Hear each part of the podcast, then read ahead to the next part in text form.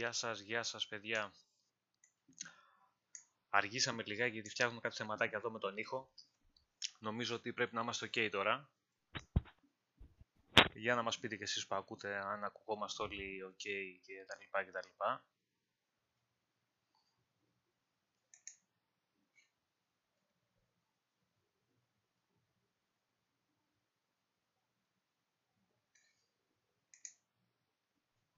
Ακουγόμαστε. Μιλήστε κι εσείς, μιλήστε κι εσείς. Μιχάλη, Παναγιώτη, Κώστα, Βασίλη, μιλήστε, μιλήστε λίγο να, Καλησπέρα σε όλους. να δούμε αν ακουγόμαστε ok. Καλησπέρα σε όσους μας ακούνε, σε όσους θα μας ακούσουν. Καλησπέρα εδώ στην παρέα. Να μας γράψετε, παιδιά, στα σχόλια, αν μας ακούτε. Γεια σας παιδιά. Γράψτε μας, όπως είπαν και τα προηγούμενα παιδιά, να μας ακούτε. Καλησπέρα Βασίλη και μπήκε από στην μένα. Δυναμικά. Άγιο Κώστας.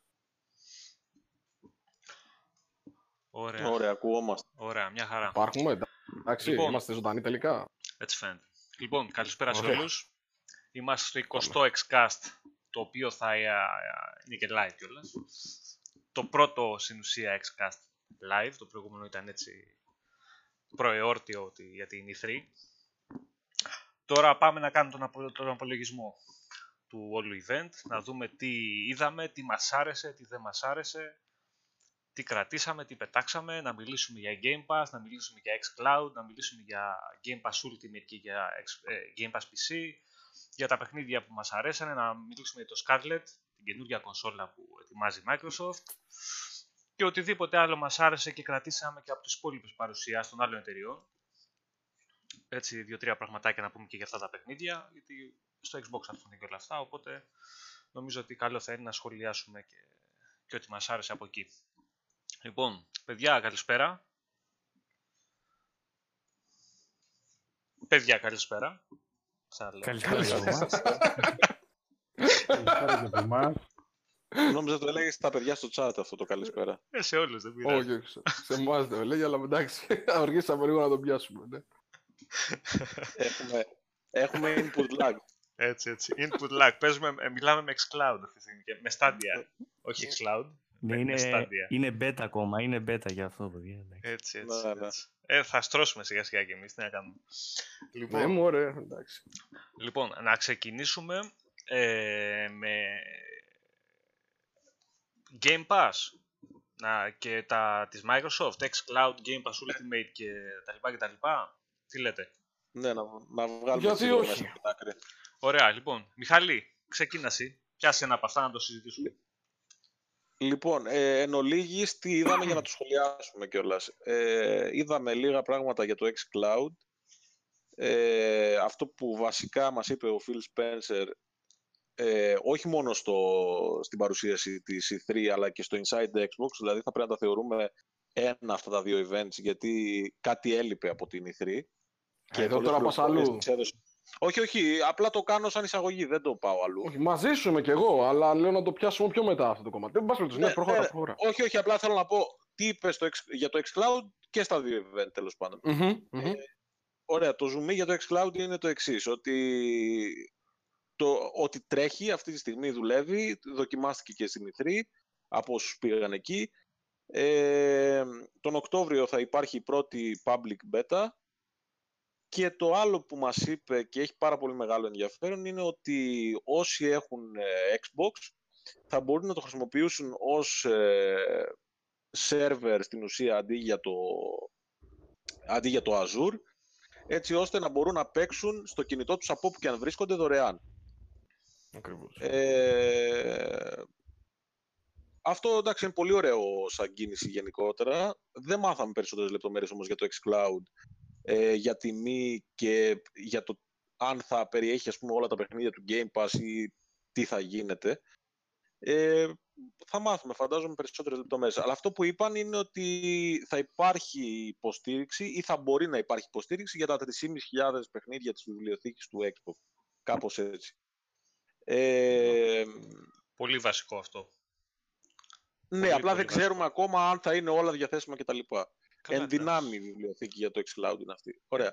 Και το άλλο που είπαν για το, για το Game Pass, οι βασικές ανακοινώσεις ήταν το Game Pass ε, Ultimate, όπου όπως ξέραμε και το είχαμε γράψει εδώ και πάρα πολύ καιρό, ενοποιείται η υπηρεσία ε, Game Pass με το Gold στην ουσία σε μια συνδρομή και μαζί παίρνουμε και το Game Pass για PC, το οποίο ξεκίνησε κατά τη διάρκεια της E3 να, να μπορούμε να κατεβάσουμε τέλος πάντων την beta εφαρμογή, ε, το οποίο έχει πάρα πολύ ενδιαφέρον.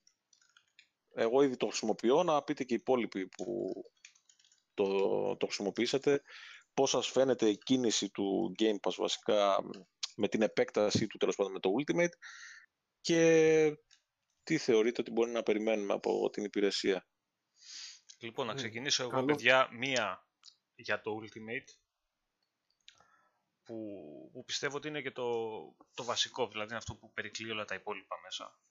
Το οποίο κατά τη γνώμη μου, Ultimate. ναι, και το οποίο κατά τη γνώμη μου είναι το καλύτερο deal που έχει γίνει στην ιστορία του gaming για μένα. Τέλος. Μακράν Έτσι. από το δεύτερο. Μακράν όμως. Λοιπόν, εγώ αυτή τη στιγμή, για να σας δώσω τώρα ένα πολύ έτσι απλό παράδειγμα, είχα ένα χρόνο gold ε, από το καλοκαίρι πέρυσι είχα βάλεις, είχα ακόμα ξέρω 7-8 μήνες. Λοιπόν, κύριοι, κύριοι, με 40 ευρουλάκια, 41 για την ακρίβεια, πήρα ένα χρόνο επιπλέον, ένα μήνα επιπλέον επειδή όταν έχεις απενεργοποιημένη την αυτόματη ανανέωση σου δίνει μόνο και μόνο για να το τικάρεις ε, ένα μήνα επιπλέον, συν ένα μήνα με το 1 ευρώ, ε, έφτασα να έχω τα πάντα, να μην ξαναπληρώσεις για παιχνίδι, για live υπηρεσία, για pass κτλ. για τα επόμενα δύο χρόνια.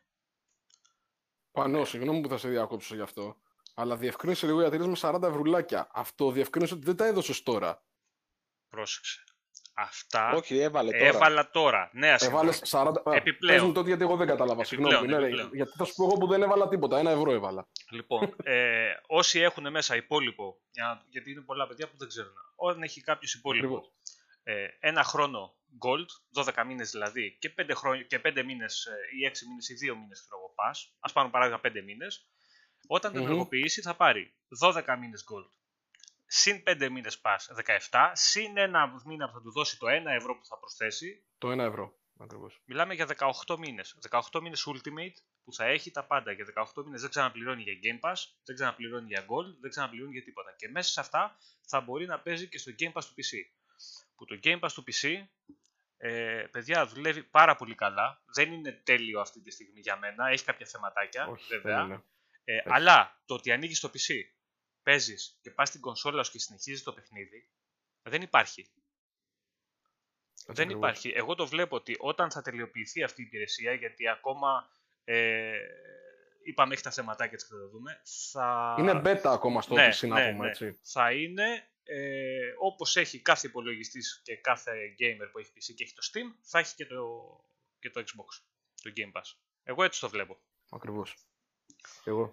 Το μόνο, Να πω το λίγο μόνο εγώ, αρνητικό παιδιά. που έχω βρει μέχρι τώρα, για να τελειώσω εγώ και να πείτε εσείς την άποψή σας πάνω σε αυτό το θέμα, το μόνο αρνητικό που έχω βρει εγώ σε αυτό το κομμάτι είναι ότι δεν μπορεις να Μμμ. δουλέψεις ε, το share. Δηλαδή ε, θα παίξει ένας. Αν κάνεις share τις κονσόλες και τα accounts, δεν μπορείς να το κάνεις αυτό και στο PC. Εντάξει. Αυτό είναι το, το μόνο αρνητικό και το- σε εισαγωγικά. Gold, σε εισαγωγικά. αν δεν Το κάνω λάθος, PC εννοείς, το Gold- περίμενε λίγο. Ναι, ναι. Το PC εννοείς ότι αν συνδεθούν με το ίδιο account, ωραία αυτό που έχεις στο Xbox, σε δύο διαφορετικούς υπολογιστές δεν μπορούν να παίξουν. Όχι. Όχι βέβαια, Δηλαδή, γιατί, εις- γιατί, γιατί έχεις κάνει share την κονσόλα. Είναι home η κονσόλα, όχι ο υπολογιστής. Είναι, είναι κάτι Ακριβώς. τελείως διαφορετικό. Θα μπορείς να παίξει Ναι, αυτός που άλλο πληρώνει τη ρώτησα εγώ. συνδρομή που είναι η συνδρομή αγορασμένη στο Ναι. λογαριασμό του. Αυτός μόνο. Ωραία, έχεις εσύ, έχεις εσύ πάνω λέω το account σου. Ωραία. Ναι, Το Σάββανος π.χ. 7. ναι. Και ανοίγεις στο σπίτι σου τον υπολογιστή, συνδέεσαι κανονικά, μπαίνεις Xbox Game Pass για το PC και είσαι και στο γραφείο, ξέρω εγώ, πες παίζει κάποιος άλλος από το ίδιο account. Δεν δουλεύει; Μιλάμε Ή για, να- πετάει τον για να ένα από τους δύο παίξουν. έξω. Δεν κατάλαβες. Από Να παίξουν, το και οι ίδιο δύο, account στο- γίνεται. να παίξουν και οι δύο στο PC, λέω. Με το καθένας με Ναι, το account στο του. PC Δεν λέω. γίνεται, δεν γίνεται ο καθένας με το account του. Γιατί Θα πρέπει να παίξουν με το Ξέρεις ένα. γιατί σε ρωτάω; Ξέρεις γιατί σε ρωτάω; Γιατί όταν υπήρχε απλά το Game Pass και ήσουν συνδρομητής του Game Pass, υπήρχαν κάποιοι Xbox Play Anywhere τίτλοι. Τους οποίους τους Ναι, κατέβαζες από το περί- Windows 10 Store Παιδί και μου, εκεί δεν πέρα κατάλαβε. αυτό το πράγμα που σου περιγράφω δούλευε. Εσύ, αν εμείς κάνουμε share του λογαριασμού μεταξύ μας και τον πληρώνω εγώ στο account το δικό μου, εσύ δεν έχεις pass όταν θα πας στο PC. Δεν μπορείς να συνδεδεθεί. Πάνω, Ναι, περίμενε, αυτό το περίμενε, κατάλαβα. περίμενε, Εγώ σε περίμενε. ρωτάω για Παιδιά. μεμονωμένο account. Αν το Περίμενε, κάνε- δοκίμασες. Πάνω κάνεις λάθος αυτό που λες. Αυτό που λέει ο Βασίλης είναι πολύ σωστό και γίνεται. Ε, αν δώσεις το account σου σε κάποιον άλλο στο PC, μπορεί να κατεβάζει παιχνίδια. Ναι, ρε στο παιδιά, Xbox δεν θα, Game παίξει Pass. με το Μπορεί λογαριασμό, να το- δεν θα παίξει με το λογαριασμό του. Δεν το καταλαβαίνετε, σας λέω. Ε, ναι, αυτό λέει ο Βασίλης. Ο Βασίλης λέει να Αυτό παίξει με τον ρωτάω άλλο εγώ. λογαριασμό. Ε, με τον άλλο λογαριασμό Αυτό παίζει είναι παντού. Αυτό εννοείται. Δεν το συζητάμε. Πάω, αφού μα δώσει το account σου, μπαίνει και παίζει. Ποιο το πρόβλημα. Εγώ Ε, λέω ναι. να παίξει με το Ναι, λογαριασμό όχι, το ενώ δικό του. Παίζει, πρόσεξε, πρόσεξε εγώ Όχι, τι όχι. εννοώ. παι- Παι- Παίζει περίμενε, γιατί- ταυτόχρονα παίζεις ή πετάει τον άλλον έξω. παι- παίζεις Γιατί δεν το ταυτόχρονα. δοκίμασα εγώ; Αυτό θέλω να πω, γιατί αυτή είναι η διαφορά. Στο Xbox μπορείς να παίξεις όποιο Xbox θες με το account σου, αλλά αν μπεις ταυτόχρονα, πετάει τον ένα. Ενώ στο PC μπορείς να μπεις. Κανονικά. Παιδιά, σε δύο, τρεις μπαίνουν υπολογιστές δύο. δεν υπάρχει Είπα πρόβλημα. ένα πράγμα. Δεν μπορεί να παίξει ο καθένας με το δικό του λογαριασμό. Ξεκάθαρα πράγματα. Το να Ωραία. δώσω εγώ το λογαριασμό μου σε δύο-τρει άλλους μπορούν να μπουν και οι τρεις και να παίξουν. Όχι ένας και οι τρεις. Ε, ωραία, ναι, αυτό ρωτάω. θέλω. Αυτό είπε Γιατί ο είναι Βασίλης. Windows, γι' αυτό. Επειδή στα Windows δεν σε ενοχλεί πόσες φορές θα Όχι, το ναι, μοιράσει. Έχει δεν- ένα περιορισμό δεν- αρκετά μεγάλο. Δεν θα πάρεις achievement στο λογαριασμό σου π.χ. Ε, και αυτό μικρό είναι το το κακό, ουσία- πιστεύω. Ναι. Και, ε, και αυτό Ε, είναι. μικρό το Πάντως- κακό. Εντάξει. αυτό Γενικά από ό,τι έχω καταλάβει το Gold γίνεται να γίνει share, αλλά το, το Game Pass που είναι καινούριο δεν γίνεται να γίνει share ή κάνω λάθος. Προς το παρόν, Όχι, παιδιά, κανονικότατα. όπως είναι τώρα, το μόνο Ναι. πρόβλημα που έχεις είναι ότι δεν μπορεί να παίξει ο καθένας με ξεχωριστό λογαριασμό. Μπορεί να χρησιμοποιήσουν τον ίδιο λογαριασμό. Αυτό είναι που έχει πληρώσει την υπηρεσία στην ουσία. Μέχρι εκεί. Τώρα, Το PC. στο PC, μόνο, στο PC μόνο, ναι. Μόνο για το, μόνο το Game Pass του PC μιλάμε αυτή τη στιγμή. Στο, X- στο Xbox γίνεται κανονικά το share. Κανονικότατα παίζεις όπως ήταν, δεν έχει αλλάξει τίποτα. Απλά μιλάμε για το PC επειδή είναι καινούργια υπηρεσία και έχει προσθεθεί τώρα και βλέπουμε τώρα πώς δουλεύει. Ε, τώρα μπο- κάποια στιγμή μπορεί να Ωραία. αλλάξει και αυτό. Δεν το, δεν το ξέρουμε. Να σας σίγουρα. το λύσω εγώ το θέμα. Για λύστο και εσύ που είσαι και επί σας και παίζεις εκεί ταυτόχρονα Ω- πιο πολύ. Όχι, είναι πολύ απλό το θέμα. Το- ε, δεν πάω εγώ εκεί. Εγώ πάω στο εξής, ότι όποιος έχει πια πρόβλημα να δίνει αυτό το πενιχρό ποσό για να έχει τόσα πολλά παιχνίδια και δεν θέλει να το μοιράζεται με τους άλλους, ε, ας ψάξει να βρει τη λύση, ρε παιδιά, έλεος. Δηλαδή, εδώ δίναμε 60 ευρώ για κάθε παιχνίδι, κάθε. Τι να πω τώρα. Εδώ παίρνεις τώρα πόσα παιχνίδια με, με 5 ευρώ, ας πούμε. Εντάξει. Ε, πάνω σε αυτό που λες Παναγιώτη και πάνω, Μμμ. εγώ αυτό το Xbox Game Pass Ultimate που έκανε η Microsoft και το Xbox, το θεωρώ ότι είναι και ένα πολύ μεγάλο ευχαριστώ απέναντι στους φαν που στήριζαν τόσα χρόνια το Xbox και τις υπηρεσίες του. Γιατί από την ώρα Αυτό που το σου τι έδωσε επιτρέπει να αθροιστικά τους έχεις μήνες. εννοείς. Ε, Ναι, αυτό το ότι έδωσε όχι. τους αθρηστικά τους μήνες ε, εγώ και έτσι το τιμένα βλέπω. ευρώ στο γυρίζεις σε Ultimate και έχεις ταυτόχρονα και πας για Μμ. PC και πας για Xbox και το Gold και σκέψεις τώρα να το κάνεις και share να πάει αυτό το ποσό δια δύο. Να στακάρεις ας πούμε τρία χρόνια, ωραία, μόνο Gold. Να στακάρεις μόνο τρία χρόνια Gold και να έχεις τρία χρόνια αυτό το πράγμα. Παρεμπιπτόντως Άντε. σήμερα έψαξα για τις Gold. Η Gold όταν την είχαν ανανεώσει κατά τη διάρκεια της E3 έκανε 42 ευρώ, σήμερα την έχουν 49 στα γνωστά κλειδάδικα στο ίντερνετ. οπωσδήποτε με τη νέα γενιά να έχουν ενεργές συνδρομές. Αυτό του είναι ενδιαφέρει τη Παιδιά, Microsoft. έχετε καταλάβει κάτι, ότι, εσύ, ότι εμείς τώρα θα βγει το Scarlet και δεν θα χρειαστεί να αγοράσουμε Ναι. τίποτα. Δηλαδή, Και θα είσαι έτοιμος. Θα Εγώ- έχεις μόνο όλα τα κονσόλα. αξεσουάρ Μόνο την ε, κονσόλα σου. έτοιμος δυνατός. Ναι. προσέξτε, Κανονικά. θα Και έχεις, τα Δεν ξέρω αν θα παιχνίδια day βγάλουν one. και πακέτο μόνο κονσόλα, παιδιά. άκου να Είναι δεις. πολύ δηλαδή, πιθανό για να ρίξουν το Το κόστος, βλέπω έτσι. γιατί ε, μου είχε τελειώσει το Gold. Ξεκινάω, βάζω το Game Pass το οποίο είναι καταπληκτικό και είμαι σε μια φάση να βάλω το Gold ε, αυτό το μήνα, να το βάλω τον επόμενο. Κάνει αυτή την κίνηση η Microsoft και είναι σαν να μου λέει ξέχασέ το, θα τα βάζεις για πάντα. Αυτά δεν υπάρχει περίπτωση να μην δεν τα έχεις. Δηλαδή μπορεί να είδαν και αυτοί να πέφτει λίγο σιγά σιγά το Gold, να βάζουν πιο πολύ Game Pass και σου λέει όχι θα βάζετε και τα δύο, βγάζουμε το Ultimate, θα είστε φουλαριστοί μέχρι να βγει το Scarlet. Κοίταξε, Πολύ εδώ τώρα ανοίγεις μια μεγάλη κουβέντα γιατί το Gold μόνοι τους το υπονομεύσανε εν μέρη. Το θέλουν για το multiplayer και σου λέει το τυράκι με τα παιχνίδια στο Gold πλέον δεν πουλάει. Ναι, είχε αρχίσει να πέφτει. και το Σκουπιδοπαίχνιδα Game Pass. δίνουμε. Ναι, ναι, Πλέον ναι. Ο- έχουν, στο, έχουν στοχεύσει μόνο στο Game Pass. Οπότε τι κάνουμε για να αυξήσουμε το value for money; Ε, πάρε σου λέει και το Ultimate, στάκαρε και όλους τους μήνες μαζί και να, είμαστε και εσείς, να είστε και εσείς ευχαριστημένοι, να είμαστε και εμείς ευτυχισμένοι. Είχαμε επίση, νομίζω Ε, εδώ πέρα σας είχα ακούσει να λέτε σε προηγούμενα κάστο ότι αυτό το πράγμα με το Gold κάτι θα αλλάξει και το είχαμε ουσιαστικά προβλέψει. Δηλαδή, ήδη γίνεται σιγά σιγά η αλλαγή. Εγώ Εγώ προσωπικά πίστευα ότι στο Gold μάλλον θα προσθέσουν και το xCloud. Δηλαδή ότι θα πάνε σε φάση καταργούμε τα παιχνίδια που δίνουμε, πάρτε το xCloud. Όταν καταφέρει και γίνει ευρέως Α, διαδεδομένο. θα σχόλιο. δούμε. Αλλά θα τα Ο- δούμε ο αυτά. Ο Spencer είπε ότι δεν το αποκλείουμε να το κάνουμε bundle το, το Game Να το Pass με εντάξουμε, το, ναι. με το xCloud. Όχι το Gold, το Game Pass. Εγώ πιστεύω ότι παιδιά Γιατί- θα, θα έχουν και άλλη έκπληξη πάνω σε αυτό το θέμα. Δηλαδή θα το, θα το πακετάρουν όλο μαζί. Εγώ αυτό πιστεύω. Και το ενδιαφέρον, παιδιά, για μένα ξέρετε ποιο είναι σε αυτό το πράγμα. Ειδικά στο Game Pass για PC. Ότι μπαίνουν παιχνίδια τα οποία είναι αποκλεισ- αποκλειστικά για PC. Π.χ. βλέπεις το Football Manager. Βλέπεις το Age of Empires 2. Και αιτιολόγησαν και για ποιο λόγο δεν ήρθε και ακόμα στο Xbox το Age of Empires το 2. Γιατί ήταν, είπαν ένα παιχνίδι Win32 και δεν μπορούσαν να το περάσουν εύκολα στο Xbox ακόμα. Βέβαια. Και, Ναι, και αυτό το- αποκτάει ναι, και άλλο δεκτό. value for money υπηρεσία. Εγώ Ναι, μόνο νο- στεναχωριέμαι που ο υπολογιστής μου δεν τα σηκώνει αυτά. Τον έχω μόνο για Word και διαφάνειες και Excel και τέτοια πράγματα. Εγώ αυτό που Τι δοκίμασα να και κάνω. μου έκανε πολύ καλή εντύπωση παιδιά στο, για το PC είναι ότι παίζεις ε, παιχνίδια, π.χ. τα Halo Wars, ε, κάποια adventureάκια που έχουν μπει και τα παίζεις απευθείας με πληκτρολόγιο ποντίκι, mouse and click, που Ακριβώς. είναι, ε, point and click που είναι βγει adventure, και παίρνεις achievement. Ε, βλέπεις όλους τους φίλους σου, βλέπεις τα μηνύματα. Είναι σαν να παίζεις παιδιά στο Xbox. Δηλαδή δεν έχει κάποια διαφορά. Δεν, δεν έχει να κάνει ότι είναι με PC.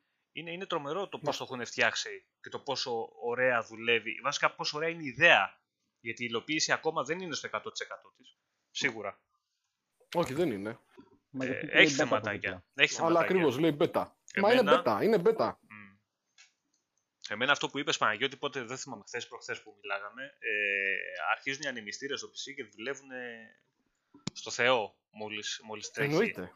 Μον, όταν είναι στο προσκήνιο, όταν μπαίνει σε background, ε, ψιλοστρώνει λιγάκι. Αλλά φαίνεται ότι Ναι, θέλει μα- μα optimization. Σου λέει, σου λέει κιόλας ότι όταν ανοίξεις παιχνίδι, ε, ε, σου λέει να το, να το βάλουμε στο παρασκήνιο για να μην έχεις πρόβλημα κτλ. κτλ να βελτιώσουμε την απόδοση του υπολογιστή.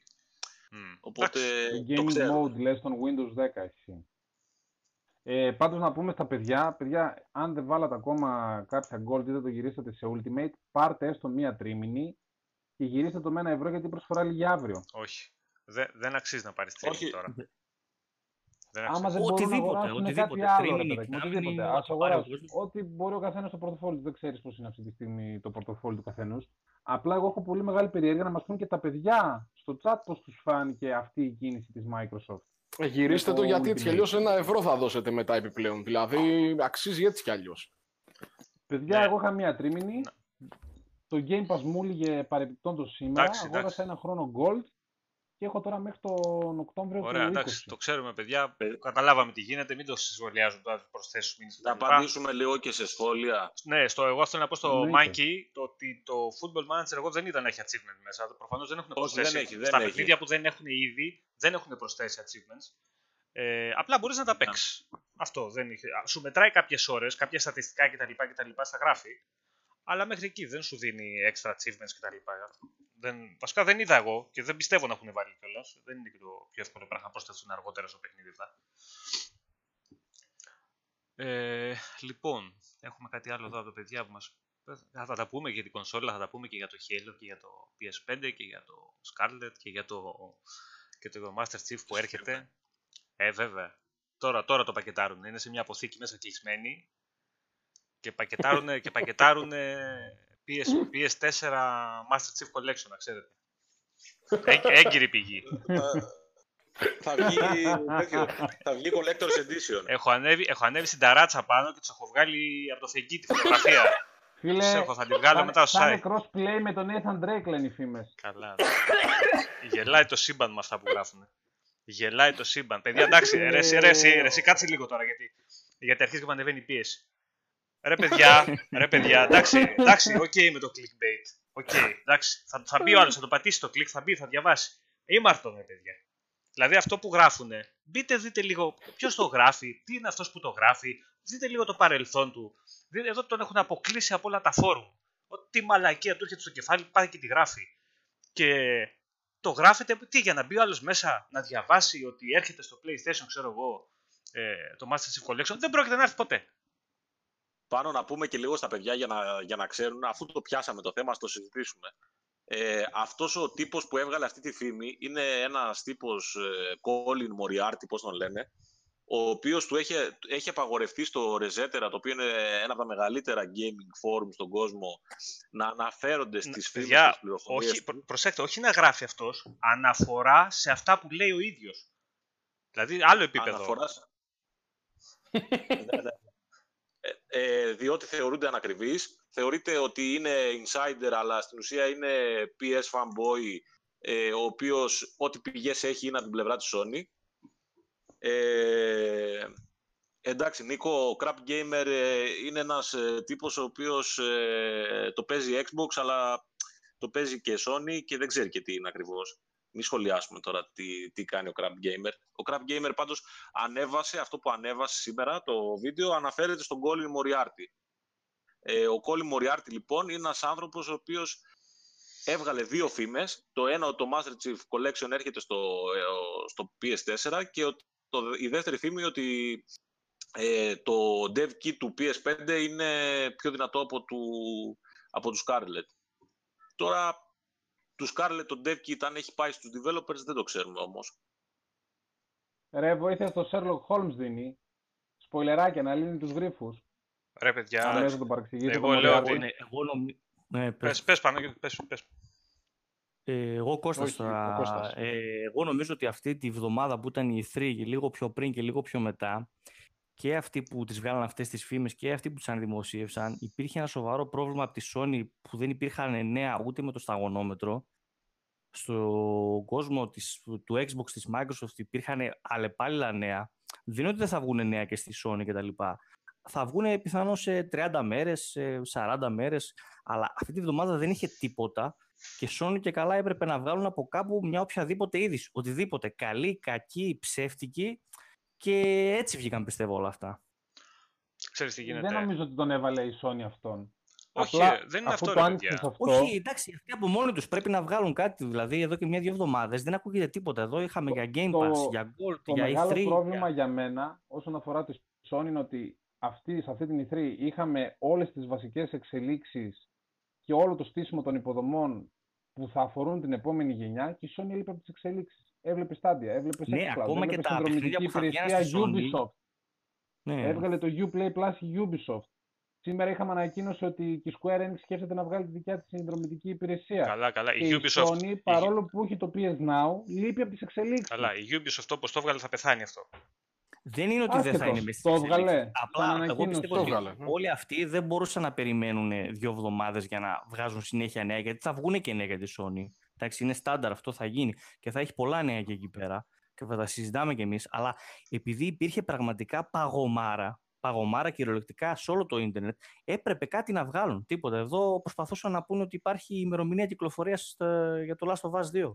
Που δεν υπάρχει τίποτα. Είναι Λοιπόν, και αυτά φήμες πάλι. Τέλος, πάμε, στα, πάμε να συζητήσουμε Ναι. στα θέματα μας. Λοιπόν, Παιδιά, δεν είπαμε το βασικότερο για το Game Pass. Τα, ε, τους τίτλους που μπήκανε. Κάτσε, Θα εδώ, τα πούμε κάτσε, παραπάνω, κάτσε γιατί- πάλι, Α, οκ, Γκάι, οκ, να αγχώνεσαι, συγγνώμη. θα αναφερθούν όλα. όλα. Συγγνώμη ρε παιδιά, συγγνώμη, μη βαράτε. Και να πούμε λίγο, και παιδιά, αυτό που Μου έγινε... κάνουν bullying στο chat, παιδιά, ακούτε. Λοιπόν, να, να πούμε λίγο το τι έγινε βασικά στην E3. Ε, να πούμε λίγο και τα αρνητικά. Να πούμε λίγο για τα θετικά, να μιλήσουμε λίγο για την όλη παρουσίαση. Να πει ο καθένας έτσι λίγο γρήγορα Και- τη γνώμη του.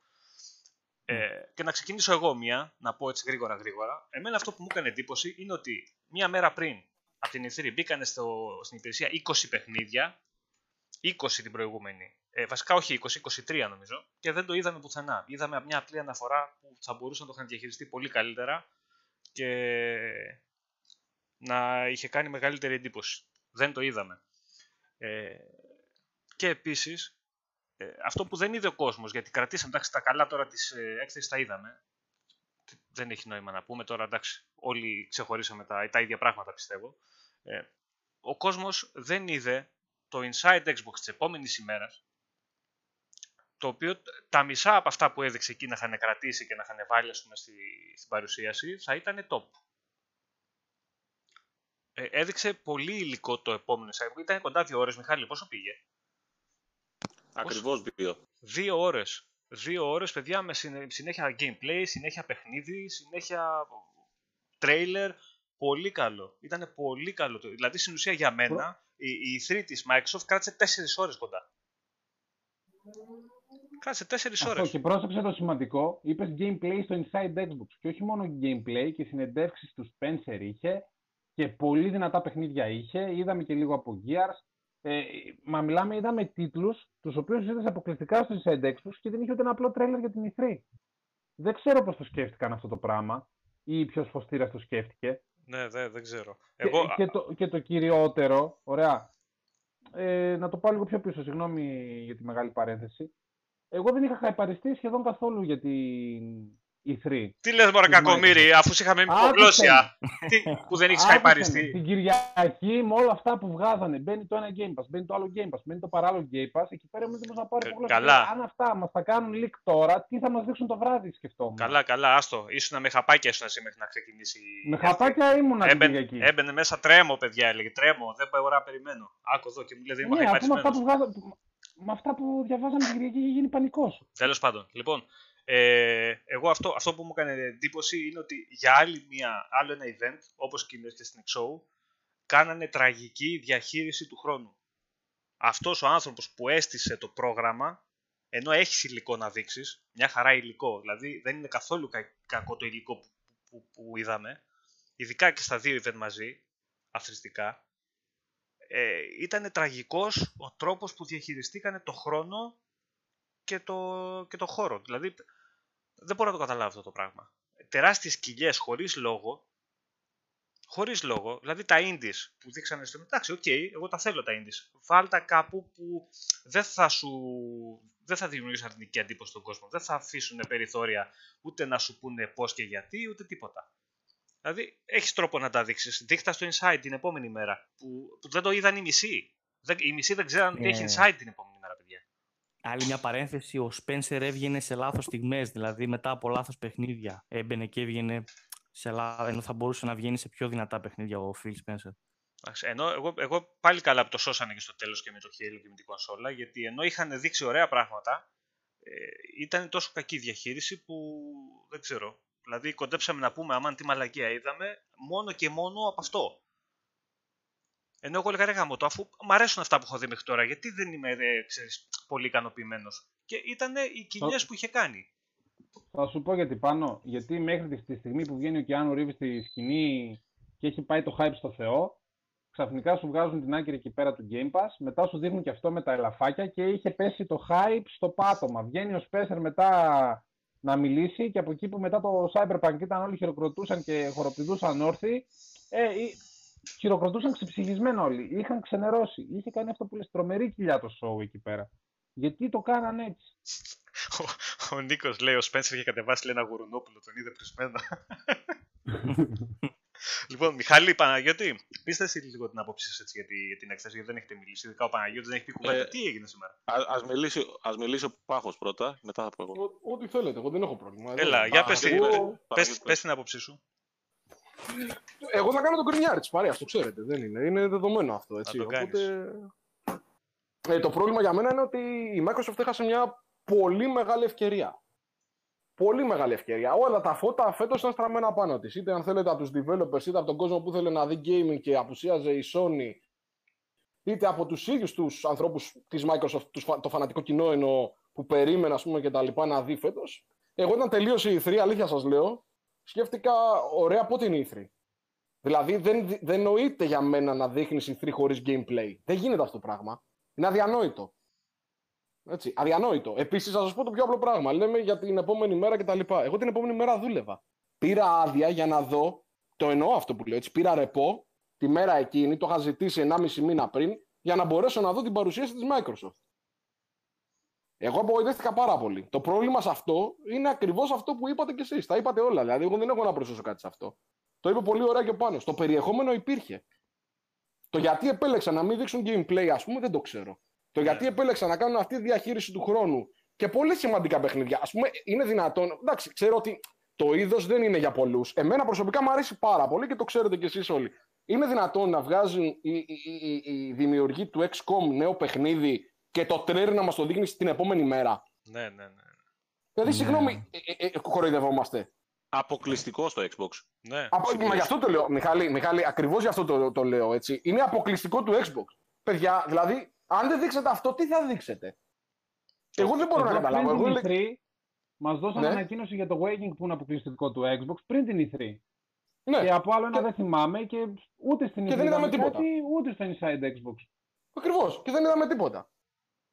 Δηλαδή, θέλω να πω τώρα ότι, εντάξει, καταλαβαίνω ότι υπήρχε ένα μεγάλο βάρος στη Microsoft, τα είχα πει και πιο πριν, διότι έπρεπε να χωρέσει πολλά πράγματα, έπρεπε να τους ευχαριστήσει όλους. Πιθανότατα θα υπήρχε και μια κόντρα από τους developers του στυλ ότι εγώ θέλω να μου δείξεις 10 λεπτά το παιχνίδι μου, όχι εγώ θέλω 5 κτλ. Αλλά να μου δείξεις και...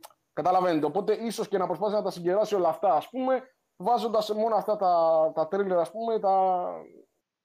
που είναι στην Ίσως ουσία... ρε φταίνε, παιδί μου, ίσως φταίνει και η third party που στείλαν αυτά τα trailer. Δεν φταίει μόνο η Microsoft σε αυτό. Ρε, Κοίτα, παιδιά, η, η αλήθεια είναι ότι ας πούμε της Bandai τα, τρία, ε, τα δύο παιχνίδια τέλος πάντων που έδειξε που ήταν το, το ένα του Miyazaki και το άλλο το Tales of Arise ε, δεν έδειξε κάτι. Το περσινό ας πούμε που έστειλε η Activision για το Sekiro ε, καταλάβαινες τι είναι το παιχνίδι. Ναι, ναι, η ακριβώς. Activision ήταν πιο τίμια σε αυτό το κομμάτι, Η, σίγουρα. η, Ε, θα έπρεπε- ήταν, ήταν επιλογή της Bandai Namco αυτό το τι έστειλε έτσι.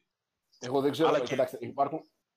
Συγγνώμη, Ναι, Μιχάλη. πες, πες. Ε, ε, υπάρχουν αυτά που μπορούμε να κατηγορήσουμε ας πούμε, τους άλλους και να πούμε ότι OK, δεν στείλαν κτλ.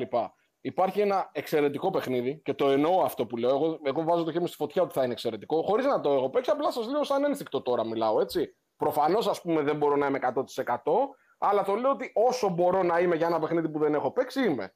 Το Bleeding Edge.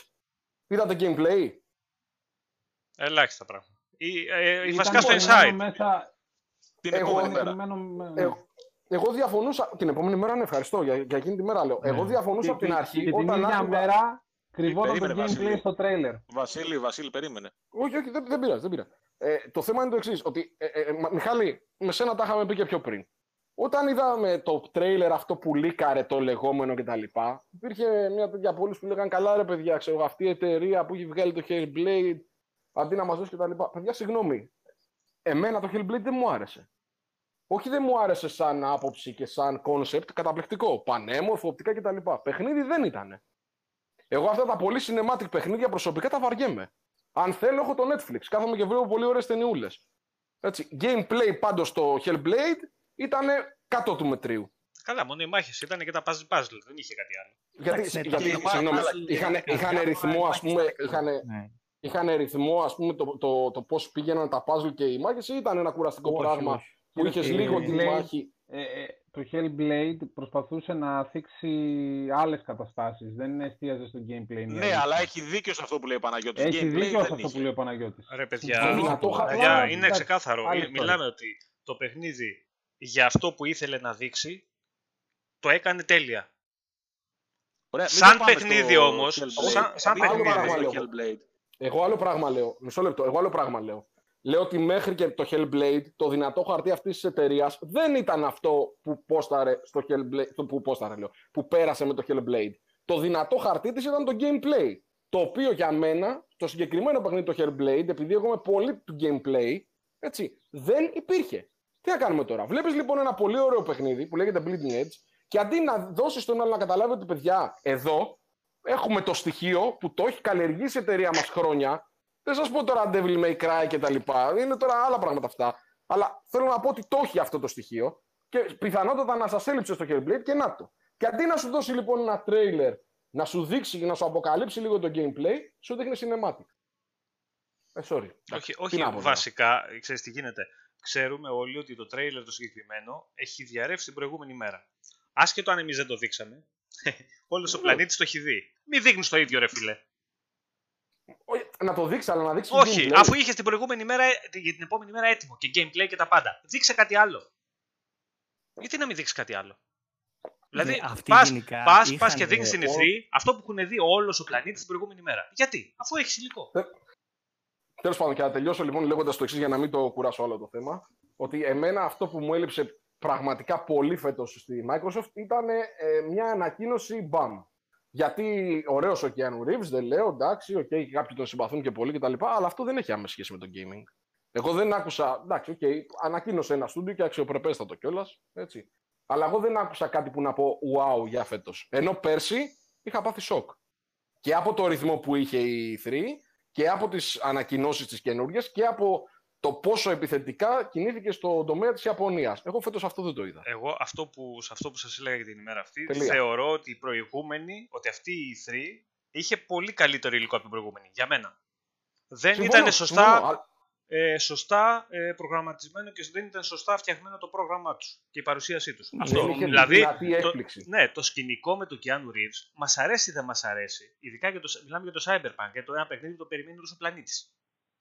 Λοιπόν, όταν θα γίνεται ανασκόπηση μετά από 10 χρόνια για ε, τις περασμένες E3 θα είναι ε, ένα από τα σημεία κατά τεθέν. Όχι, Αυτό. θα είναι στα top 10. Στα ας top 10 πούμε, το είδαμε των στη όλων των Microsoft. εποχών Ναι, της E3. θα είναι. Αυτό έμεινε. Παιδιά, αν μας αρέσει, μας, Ωραία, δεν μας αρέσει. Δεν αφορά όμως, δεν αφορά όμως μόνο το Xbox. Μπράβο. Είναι ένα παιχνίδι που δεν αφορά μόνο το Xbox. Μιλάμε τώρα για αν, την παρουσίαση. Αν έβγαζε τον Keanu Reeves, αν έβγαζε τον Keanu Reeves στο... Και σου... Θα πω ένα τυχαίο παιχνίδι. Στο State of Decay 2 και σου έλεγε το νέο DLC που έχει story mode παίζει ο Keanu Reeves, τότε να συζητήσουμε πόσο σημαντική ήταν η παρουσία του Keanu Reeves. Για ένα παιχνίδι το οποίο θα το παίξουν όλοι παντού, Klein Mine. Εγώ, τέλος πάντων, σε Δεν αυτό... περιμένεις από τον Keanu Reeves να ανεβάσει την E3 του Xbox. Πρέπει Όχι, το ρε Xbox παιδί από μου. μόνο του να ανεβάσει την E3 του. Όχι ρε παιδί μου, μα, μα είδαμε ωραία πράγματα. Είχε ωραία πράγματα μέσα. Είχε, ωραία, είχε τον Blair Witch, το οποίο στην ουσία μέχρι τώρα ξέρουμε ότι θα, για ένα διάστημα τουλάχιστον time πρέπει να είναι, θα είναι αποκλειστικά στο Xbox και PC. Ε, είδες κονσόλες. Παιδιά, βασικό, είδες κονσόλα καινούρια. Τρέιλερ και καινούρια κονσόλα. Γιατί εμείς επειδή Κάτσε, ασχολιόμαστε. δεν με είδαμε τα κονσόλα Όχι, καινούργια. δεν είδες. Είδες τρέιλερ, είδες χαρακτηριστικά. Α. Πάνω κάτω. Ναι, ναι, Εντάξει. εντάξει. Ναι, ναι, ναι, Επειδή όχι, σωστό, σωστό, σωστό. είδαμε Απλά το Halo. διευκρίνησα ότι δεν είδαμε, ναι. Είδαμε Halo και μηχανή από Halo Infinite. Είδαμε πράγματα τα Δεν οποία. είμαστε ε, τα- σίγουροι γι' αυτό. μισό Ξέρετε, λεπτό. ξέρετε τι γίνεται. Επειδή είμαστε όλη μέρα σε αυτό το τρυπάκι μέσα και ασχολιόμαστε με όλα αυτά τα νέα και γράφουμε και βλέπουμε και συνέχεια βλέπουμε και διαβάζουμε, ε, δύσκολα θα μας κάνουν πράγματα ε, εντύπωση, να ξέρετε. Δηλαδή δεν, δεν εντυπωσιαζόμαστε όπως θα εντυπωσιαστεί κάποιος ο οποίος θα. Ξέρω άτομα που είδαν την ηθρή και μόλις βγήκε ο Κιάνου Ρίβ, είχαν σηκωθεί όρθιοι και χειροκροτάγανε μέσα στο σπίτι τους. Μιλάμε. Ναι. Μην, μην τα βλέπετε τα πράγματα όπως τα βλέπουμε εμείς. Δεν είναι τόσο απλό, απλό το όλο θέμα. Δηλαδή αυτοί που τη στείλουν και τη σχεδιάζουν και τη προγραμματίζουν όλα αυτά, ξέρουν κάτι παραπάνω από εμάς. Δεν μπορούμε να είμαστε εμείς οι έξυπνοι και αυτοί που είναι εκατομμύρια ανηλήθιοι. Δηλαδή κάτι, Ναι, κάτι η ξέρουν και αλήθεια- το κάνουν. Η αλήθεια, είναι ότι, ναι, η αλήθεια είναι ότι στα εκατομμύρια που το είδαν σαν show απλά, χωρίς να ασχολούνται πάρα πολύ, μπορεί κάτι να, να τους ε, εντυπωσίασε. Αλλά α, ακόμα και για μας η περσινή, ας πούμε, η 3 είχε στοιχεία έκπληξης που φέτος δεν υπήρχαν. Ε, εμένα το μόνο που είχε Είναι ήταν Ninja και- Theory, που δεν είχαμε ακούσει τίποτα. Αυτό. Ε, Εντάξει, μέχρι ήταν πολύ εκεί. προβλέψιμα τα φετινά. Ναι, Πέρυσι εντάξει, δεν ήξερες ούτε τον, ότι το Nier Automata, ας πούμε, ότι έρχεται στο Xbox, ούτε πολλά άλλα Ακριβώς. πράγματα τα οποία, τα οποία Ναι. βγήκαν. εντάξει, Ωραία. εμένα, εμένα, Δηλαδή, εμένα, ε, πες Μιχάλη, πες, πες, πες. Τέλος πάντων, κάπου το έχασαν ε, και δεν μιλάω τώρα, για παράδειγμα γράφει ο Τζανκ Μάγκη να έδειχνε λέει το Alan Wake 2. Ναι, Ε. οκ, θα ήταν μεγάλη έκπληξη, αλλά δεν μιλάω για τέτοια πράγματα, για τρελά πράγματα, μιλάω ε, για πιο ρεαλιστικές εκπλήξεις. Ε, επίσης, κάτι άλλο που εμένα με ενόχλησε κατά κάποιο τρόπο, είναι ότι, για παράδειγμα, το Blair Witch, βασικά έτσι όπως έδειχνε όλα τα παιχνίδια, δεν μπορούσες να καταλάβεις αν είναι αποκλειστικά, δεν είναι, τι είναι. Το Blair Witch είναι αποκλειστικό σε Xbox και PC. Δεν το είδαμε πουθενά. Το ίδιο πράγμα έγραφε από κάτω με το Tales of Arise, για παράδειγμα. Εγώ ήθελα να... Θα, θα σε εντυπωσίαζε αν ήξερες εκείνη τη στιγμή ότι αυτό το παιχνίδι δεν είναι multiplatform, αλλά είναι αποκλειστικό. Οπότε, κυρίως, ο τρόπος παρουσίασης ήταν, ήταν το πρόβλημα και ότι, ότι έλειπαν ένα-δύο μεγάλες εκπλήξεις. Να βγει και να πει, πήραμε την Double Fine και την τάδε, τάδε, τάδε, δύο-τρία μεγάλα στούντιο. Να Εδώ πω, μισό φτιάχνω λεπτό, στούντιο συγγνώμη, για το Age of συγγνώμη, μισή- Empires. μισή φράση, μισή φράση, συγγνώμη, για να, σε αυτό που έλεγα. Το παιχνίδι αυτό από τους δημιουργούς του XCOM έρχεται το Σεπτέμβριο, αν δεν κάνω λάθος. Ναι. Ναι. Εντάξει. Και Μ, μπαίνει και και κοντά. Game Pass. Το οποίο, παιδιά, Απλά θα το είναι, βάζω, το, το Ναι. βάζω με ένα αστερίσκο αυτό που σας λέω τώρα, έτσι. θα είναι, θα Προχωρώ. είναι στο Game Pass, ε, είναι από τους δημιουργούς του XCOM, είναι XCOM παιχνίδι στην ουσία. Ε, αυτό το είχαμε βγάλει και Mm. πέρσι ένα άρθρο, όταν είχε πρωτοπαρουσιαστεί. Ε, και δεν ξέραμε ότι θα είναι exclusive. Ε, το θέμα είναι ότι δεν το είδαμε, ρε παιδιά, exclusive παιχνίδι, Ακριβώς. εντάξει, με ιστορία από πίσω και δεν το είδαμε στην E3.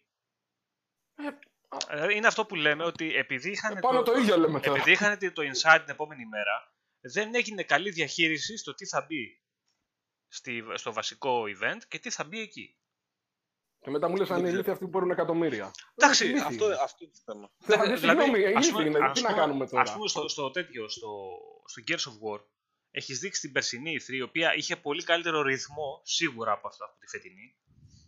Ε, έχεις δείξει ε, gameplay πλάνα από το campaign, από το campaign όμως, του Gears 5, εντάξει. Και έρχεσαι φέτος και αντί να μου κρατήσεις όλα τα modes, να μου τα δείξεις στο Inside Xbox και να μου δείξεις gameplay με ένα story trailer, ξέρω εγώ, από το, με campaign μέσα από το παιχνίδι που βγαίνει σε δύο μήνες, τρεις. Δεν μου δείχνεις τίποτα. Μου δείχνεις τα modes Και που θα δεκα- παίζει online. Ρε παιδιά, δεν Μμμ. γίνεται αυτό. Και 15 δευτερόλεπτα να έδειχνε και 15 δευτερόλεπτα θα ήταν 15, αρκετά. 15, δεν γίνεται ναι, να μην δείχνεις αρκετά θα καθόλου. Δεν δίνει... Ένα νέο story trailer ήθελες. Συμφωνούμε ακριβώς. απολύτως. Αυτό, και αυτό που είπες πιο νωρίς είναι το πιο σωστό από όλα. Αυτό που μας έλειψε περισσότερο από όλα τα υπόλοιπα είναι gameplay. Αυτό. Gameplay, ναι. Και gameplay. Εντάξει, εμένα αυτό που Εγώ είδα από το, έκανα αυτό το που είδα από το Halo ε, μου, έ- μου, μου, μου έκανε γιατί δεν περίμενα να δω κάτι παραπάνω. Να σου πω την Εντάξει, αυτό αλήθεια. έχει και μελλοντικό ορίζοντα πιο μεγάλο. Μωρέ. Ναι. Είναι σε ένα Πα- μισή χρόνο από τώρα. Πάντως, Εντάξει. πάντως έδειξαν ε, αυτό που λέει ο Παναγιώτης, ότι έδειξαν ότι εί- είχαν μια μεγάλη ευκαιρία, δεν την ε, αξιοποίησαν, αλλά το θέμα είναι ότι έδειξαν ότι δεν θέλουν να την αξιοποιήσουν. Εγώ αυτό πιστεύω, Γιατί όμως; γιατί όταν βγαίνει, γιατί όταν βγαίνει θα, θα σου πω το εξής. Ακόμα και αν δεν έχουν, ας πούμε, π.χ. φτιάχνουν το επόμενο Fable, έτσι, ή κάτι φτιάχνουν τα στούντιο, έτσι, γενικά ξέρουμε ότι φτιάχνουν παιχνίδια.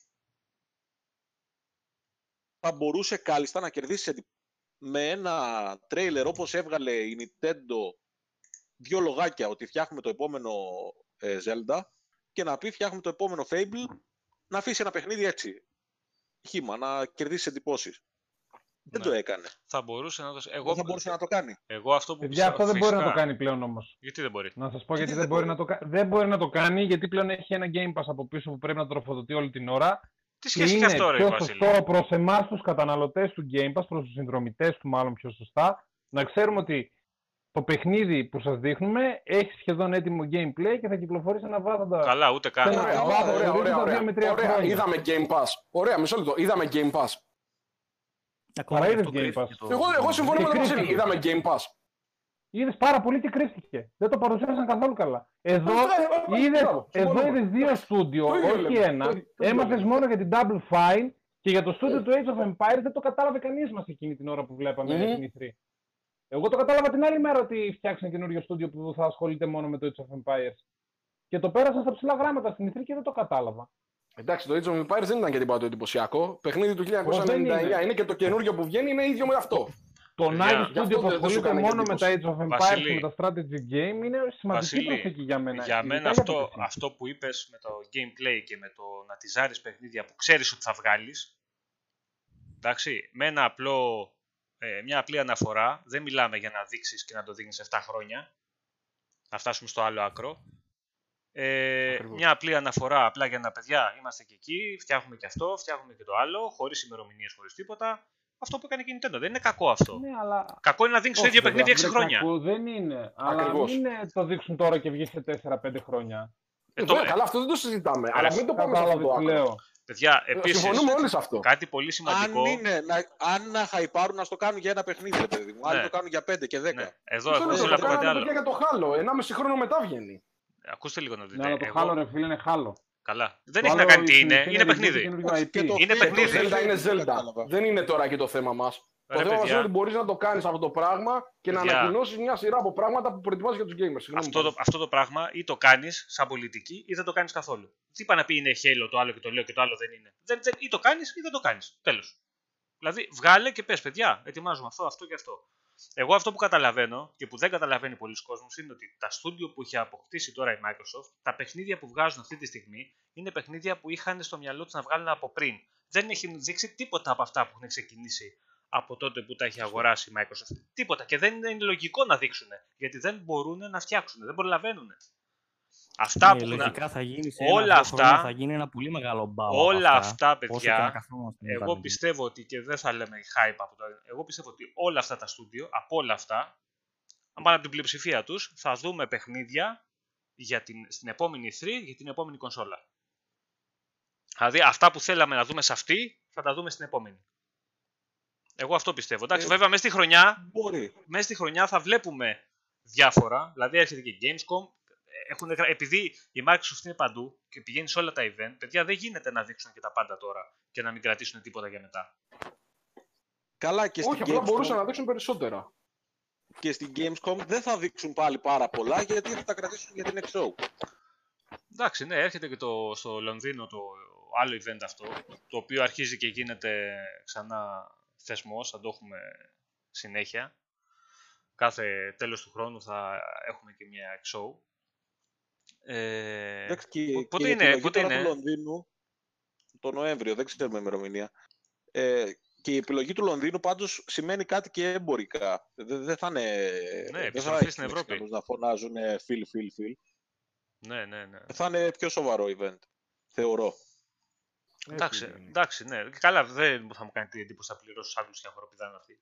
Αλλά αφού Καλά, το είδαμε και αυτό, καμία ναι. εντύπωση δεν μου κάνει. Εντάξει, η- η Ευρώπη γενικά είναι πιο δύσκολη για τη Microsoft. Η Ευρώπη είναι πολύ δύσκολη. Ε, είναι και αυτό ένας λόγος, ένας από τους λόγους μάλλον που, Που που, γίνεται που, και επι- Λονδίνο, που ναι. επιστρέφει στην Ευρώπη. Είναι για θέλουν να ανεβάσουν και την αγορά εδώ. Λοιπόν, για πείτε εσείς ε, ο καθένας έτσι πολύ γρήγορα ποιο παιχνίδι του έμεινε από την E3, από τη Microsoft, από την, αυτή, έτσι πολύ στο, στο γρήγορο. Τι του έκανε εντύπωση και τι Ε, θέλει να δει περισσότερο από αυτά που, Εννο, που είδαμε; εννοούμε παιχνίδι αποκλειστικό ή γενικά από, από την αυτό που παρουσίαση; είδαμε στην παρουσίαση της Microsoft. Ε, εγώ θέλω πάρα πολύ να παίξω το Cyberpunk. Βασίλη; Εμένα, παιδιά, εντύπωση μου έκανε το Flight Simulator. Εγώ το χάζευα αυτό το πράγμα. Για Α. μένα ήταν πολύ μεγάλη έκπληξη. Ε, Και διάβαζα κάπου ότι στο hard και στο Azure server χρησιμοποιούν 2 petabyte είναι τεράστια τα δεδομένα. σε που- δεδομένα. Ναι. Είναι, είναι τεράστια. Πάνω εσύ; Ε, εντάξει, το ρωτάς. Μην μου πεις Ε, τώρα, αυτό Elden, ξέρεις. μην μου πεις Elden Ring. Ε, sorry. Εντάξει, Ωραία, Elden Ring. φίλε. Συγγνώμη. Πάει, γιατί... Συγγνώμη, τι να σας πω, συγγνώμη. πάει, Είναι γιατί- το μόνο από τα παιχνίδια που είδα που θα το, προπαρα... που θα το προπαραγγείλω. Να σου το πω έτσι ξεκάθαρα. Ωραία. Και συλλεκτική, αν βρεις. Θα έχει το Αν σφυρί βρω μέσα. συλλεκτική, βέβαια. Αλλιώς, άμα... Συγγνώμη, άμα είναι να μην βρω συλλεκτική, γιατί να το προπαραγγείλω. Έτσι. Έτσι, Για... και ελπίζω αυτή τη φορά να τη φέρουν και στην Ελλάδα. Μην το κάνουν σαν τους Sekiro που έπρεπε να την κάνουμε import από το εξωτερικό γιατί της Microsoft δεν τη φέρανε καθόλου για Xbox. Ούτε για PC τη φέρανε, μόνο για PlayStation τη φέρανε. Ε, πάνω εσύ. Για πες. Εγώ είπα. Όχι ρε. Ο Κώστας. Ο, Κω- ο Κώστας και λέω Κώστας. πάνω. Ε, εγώ θα έλεγα ένα παιχνίδι που σίγουρα θα ευχαριστηθώ από ό,τι είδαμε, είμαι 100% βέβαιος ότι θα ευχαριστηθώ, είναι το DLC του Forza. Δεν υπάρχει περίπτωση, θα το ευχαριστηθώ 100% αυτό. Τα τουβλάκια. Everything is Τα awesome. μάτια. Αυτά είναι. Γιατί άμα δεν... Αυτό που γράψα και κάποιο... Να είναι καλά αυτή η Microsoft, να είναι καλά με τα Minecraft και με τα Lego, που μας έχει κάνει experts στο να διαχειριζόμαστε τα τούβλα, παιδιά. Ε, είμαστε... έχουμε... Διδακτορικό έχουμε πάρει με αυτούς. Όχι, νομίζω για άλλη μια φορά τα physics στο Forza θα δώσουν restyle α, μαζί με τα τουβλάκια και αυτά θα γίνει απίστευτο. Φαντάζεσαι να βγάλει κανένα RPG playground και να είναι Lego με σπαθιά και τέτοια πράγματα. Ε, αυτό δεν θέλω να το φίλε. φανταστώ. Α, αυτό δεν... Ε, Εντάξει, Εγώ δεν θέλω έχουμε να το, κάνω μια- έχουμε το Minecraft Dungeons γι' Αυτό αυτό. πήγα να πω, ρε Μιχάλη. Το Ναι, Minecraft ναι. Dungeon πήγα να πω. Ναι, ρε κουλή, κάτι που γράφει Αν- ο Κούλης τώρα. Αυτό το 12 minutes, τι, τι άρρωστο παιχνίδι είναι αυτό ρε φίλε; Τι, τι άρρωστο παιχνίδι, το θυμόσαστε αυτό που είναι το top down; Ναι, ναι, ναι. Αυτό που είναι Με top την οπτική down από και- πάνω λέτε. Ναι. Ναι. Αυτό είναι. ναι, Και το δολοφονείς έχει και κάνει κάτι πολύ τέτοια. καλό. Ναι.